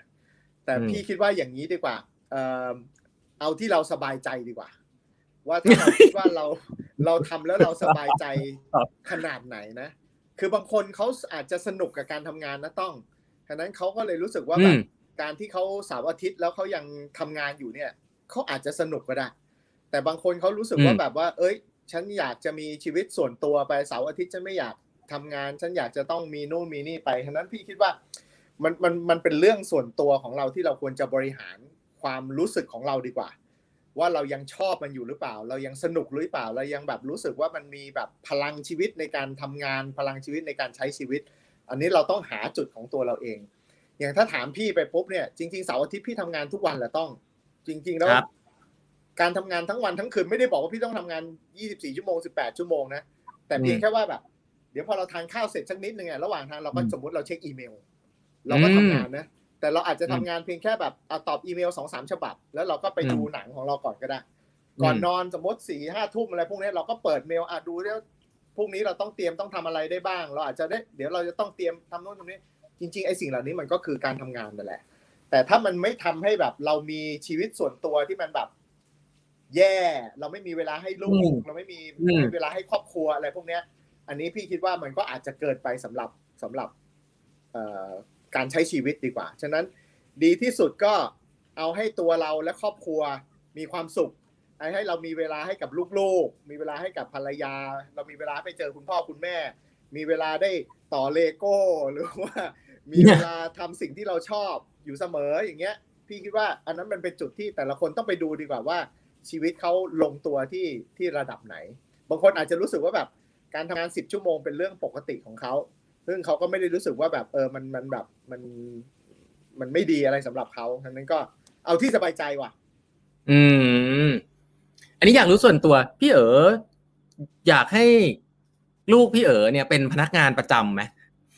หรืออยากให้แบบ ถ้าเขาคิดเจ้าของธุรกิจเสี่ยงหน่อยเนี่ยอนาคตพี่เอ๋อมองไว้ยังไง ถ้าถ้าเอาจริง ๆ เนี่ย พี่อยากให้ลูกได้เป็นลูกน้องก่อน อืม คืออยากให้เขาได้ประสบการณ์ของความเป็นลูกน้อง อืม ประสบการณ์ของการได้ทำงานองค์กรที่มันมีเอ่อ process มันมี governance ที่ดี เพื่อให้เขามี foundation ของธุรกิจที่ดีก่อน เพื่อเขาจะได้รู้ว่าแบบเออถ้าขึ้นไปเป็นเจ้าของธุรกิจแล้วเป็นยังไงได้บ้าง อันนั้น อันนั้น อันนั้นถ้าถามพี่นะพี่อยากให้เขาได้ได้การเรียนรู้ก่อน แต่ถ้าถามว่าอยากให้เขาเป็นเจ้าของธุรกิจหรือเปล่า พี่ไม่ได้มีคำตอบ แต่คำตอบของพี่ก็คือว่า เอาอะไรก็ได้ ที่เขามีความสุขกับชีวิตของเขาดีกว่า ถ้าเขาอยากจะเป็น specialist เป็นคุณหมอ เป็นผู้บริหาร เป็นเจ้าของกิจการทำร้านอาหารทำอะไรพวกนี้ไปนั้นคือชีวิตตอบไม่ได้แล้วว่าอีกยี่สิบสามสิบปีข้างหน้าแล้ว มันจะเกิดอะไรขึ้นทั้งนั้นก็ เอาเอาเป็นว่าเราสร้างให้เขามีภูมิคุ้มกันที่ดีดีกว่า ตรงที่ว่าเขาเป็นเด็กที่มี mentality ที่ดี เป็นคนที่มี empathy แล้วเป็นคนที่เข้าใจโลก เข้าใจเพื่อนฝูงเข้าใจสังคม แล้วก็ไม่ยึดตัวเองเป็นใหญ่ไม่เห็นแก่ตัวดีกว่า แล้วก็เขาเรียกอะไรอะเป็นคนที่เผื่อแผ่ด้วยกับกับสังคมแล้วก็เพื่อนฝูงนะขอบคุณพี่เอ๋อมากเลยครับ ผมบอกได้เลยครับว่าวันนี้เป็นตอนที่ดีที่สุดตอนหนึ่งของแปดบรรทัดครึ่งครับอันนี้ผมบอกได้เลยแทนนะคนทำงาน เพราะว่าสิ่งที่พี่เอ๋พูดมัน มัน practical มากเลยอะแล้วผมว่า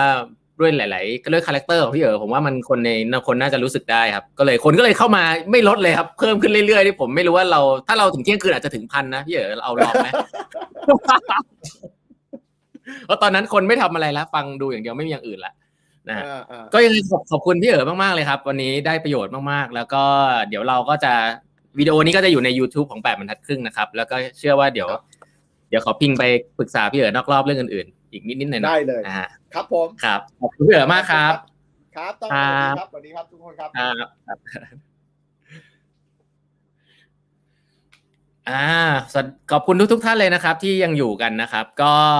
ตอนนี้สามร้อยกว่าคนนะครับ ยังอยู่กันครบเลย ก็ ฝากคอมเมนต์ไว้ก่อนที่จะออกไปนะครับ ฝากคอมเมนต์กันไว้ว่าวันนี้คุณได้อะไรจากไลฟ์ครั้งนี้บ้าง ผมเชื่อเหลือเกินนะครับว่าคนที่ยังอยู่และไม่ออกไปไหนเนี่ย ก็เพราะว่าคอนเทนต์ที่พี่เอ๋พูดมามันจริงมาก แล้วมันค่อนข้างจะชัดเจนแล้วก็นำไปปรับใช้ได้ด้วยนะครับ ก็อย่าเชื่อผมบอกอย่างนี้ก่อนว่าอย่าเชื่อนะครับ ฟังดูสนุกอย่าเชื่อให้เอาไปลองใช้ดูผมผมมีหลาย ๆ เรื่องเหมือนกันที่คิดว่าได้กระตุกคิดพอสมควรนะครับ ก็จะนำกลับไปลองใช้ เพราะนั่นคือสิ่งที่สำคัญมากคือการเอาไปลองนะครับ work ไม่ work ก็แล้วแต่คุณนะฮะแต่อย่าอย่าอย่าเชื่อหรืออย่าไม่เชื่อนะครับลองเอาไปลองใช้ดู อันนั้นก็คือสิ่งที่แปดบรรทัดครึ่งพยายามจะเอาเข้ามาให้คือ Input นะฮะเอา Input มาให้ดูทุกท่านนะครับ ไม่จำเป็นต้องเชื่อนะครับ ลองเอาไปลองใช้ดู work ก็ดีไม่ work ก็เดี๋ยวลองของใหม่เอาของใหม่มาให้ลองนะครับ ก็ขอบคุณทุกท่านที่ยังอยู่ตอนนี้นะครับ ก็ขออนุญาตประชาสัมพันธ์เรามีไลฟ์ครั้งนี้ทุกๆวันเสาร์สองทุ่มนะครับ แล้วก็ไลฟ์ครั้งนี้ก็จะอยู่ใน YouTube ของแบบทัดครึ่งด้วยใครยังไม่ไป subscribe ก็ ไป subscribe กันได้นะครับ YouTube แบบบรรทัดครึ่งมีสัมภาษณ์ผู้บริหารมากมาย สไตล์ประมาณนี้แหละนะฮะอยู่ 30-40 ท่านละทั่วประเทศไทยเลยนะครับมีต่างประเทศด้วยก็ลองไปฟังย้อนหลังกันได้นะครับ แล้วก็หนังสือเล่มใหม่ของแปดบรรทัดครึ่งนะฮะชื่อก้าวใหญ่ ๆ ใช้ใจเริ่มนะครับของสำนักพิมพ์มติชนของผมนะครับ ก็ไปอุดหนุนกันได้นะครับ อยู่ใน Facebook Page แปดบรรทัดครึ่งนะฮะพินไว้บนสุดเลยนะครับ มี 500 เล่มเท่านั้นก็ลองไปาหาซื้อ กันได้นะครับใน Facebook Page ของแปดบรรทัดครึ่งนะครับ อย่าลืมนะฮะก่อนที่จะออกไปก็ฝากคอมเมนต์กันไว้นะครับ ว่าชอบอะไรไม่ชอบอะไรก็บอกกันได้นะครับ ติดตามแปดบรรทัดครึ่งได้ในพอดแคสต์ทุกวันนะครับของแปดบรรทัดครึ่งนะครับแล้วก็ Facebook Page ของแปดบรรทัดครึ่ง YouTube ของแปดบรรทัดครึ่งนะฮะแล้วก็มี Channel b l o g d i t นะครับชื่อแปดบรรทัดครึ่งเหมือนกันนะครับ ก็อันนี้คือแล้วก็ไอ้นั้นที่สำคัญมากๆคือ Line OA ของแปดบรรทัดครึ่งนะครับ Line OA แปดบรรทัดครึ่งเนี่ยชื่อว่า eight half เครื่องหมาย add แล้วก็ eight half นะฮะ e i g h t h a l f นะครับก็จะส่งข่าวสารให้ทางไลน์ด้วยนะครับ แล้วก็จะส่งเนี่ยฮะ notification เรื่องอีเวนต์ต่างๆ ที่เราจะมีเนี่ยจะได้ไม่หลงลืมกันนะครับ จะได้ไม่พลาดข่าวสารดีๆไม่ว่าจะเป็นไลฟ์ดีๆ เนื้อหาคอนเทนต์ดีๆ หรือว่าพอมีคลาสเราจะจัดคลาสอะไรที่เป็น Exclusive ก็จะส่งให้แฟนๆแปดบรรทัดครึ่งก่อนครับ ตอนนี้ก็จะมีอยู่ประมาณ20,000 กว่าท่านที่อยู่ในไลน์เอของแปดบรรทัดครึ่งนะครับก็จะได้รับข่าวสารพวกนี้เรียกว่าทุกวันไหมก็เกือบทุกวันแล้วกันนะครับพยายามจะไม่รบกวนเยอะแต่ก็เกือบเกือบทุกวันก็จะมีส่งอะไรไปให้นะครับเผื่อเผื่อสนใจเข้ามาดูกันนะครับโอเค ประมาณนี้นะครับก็ยังไงซะเนี่ยก็ขอบคุณทุกท่านที่อยู่ด้วยกันมาถึงสามทุ่มกว่านะครับผิดพลาดประการใดก็ขออภัยนะครับ วันนี้ก็ลาไปก่อนนะครับ สวัสดีครับ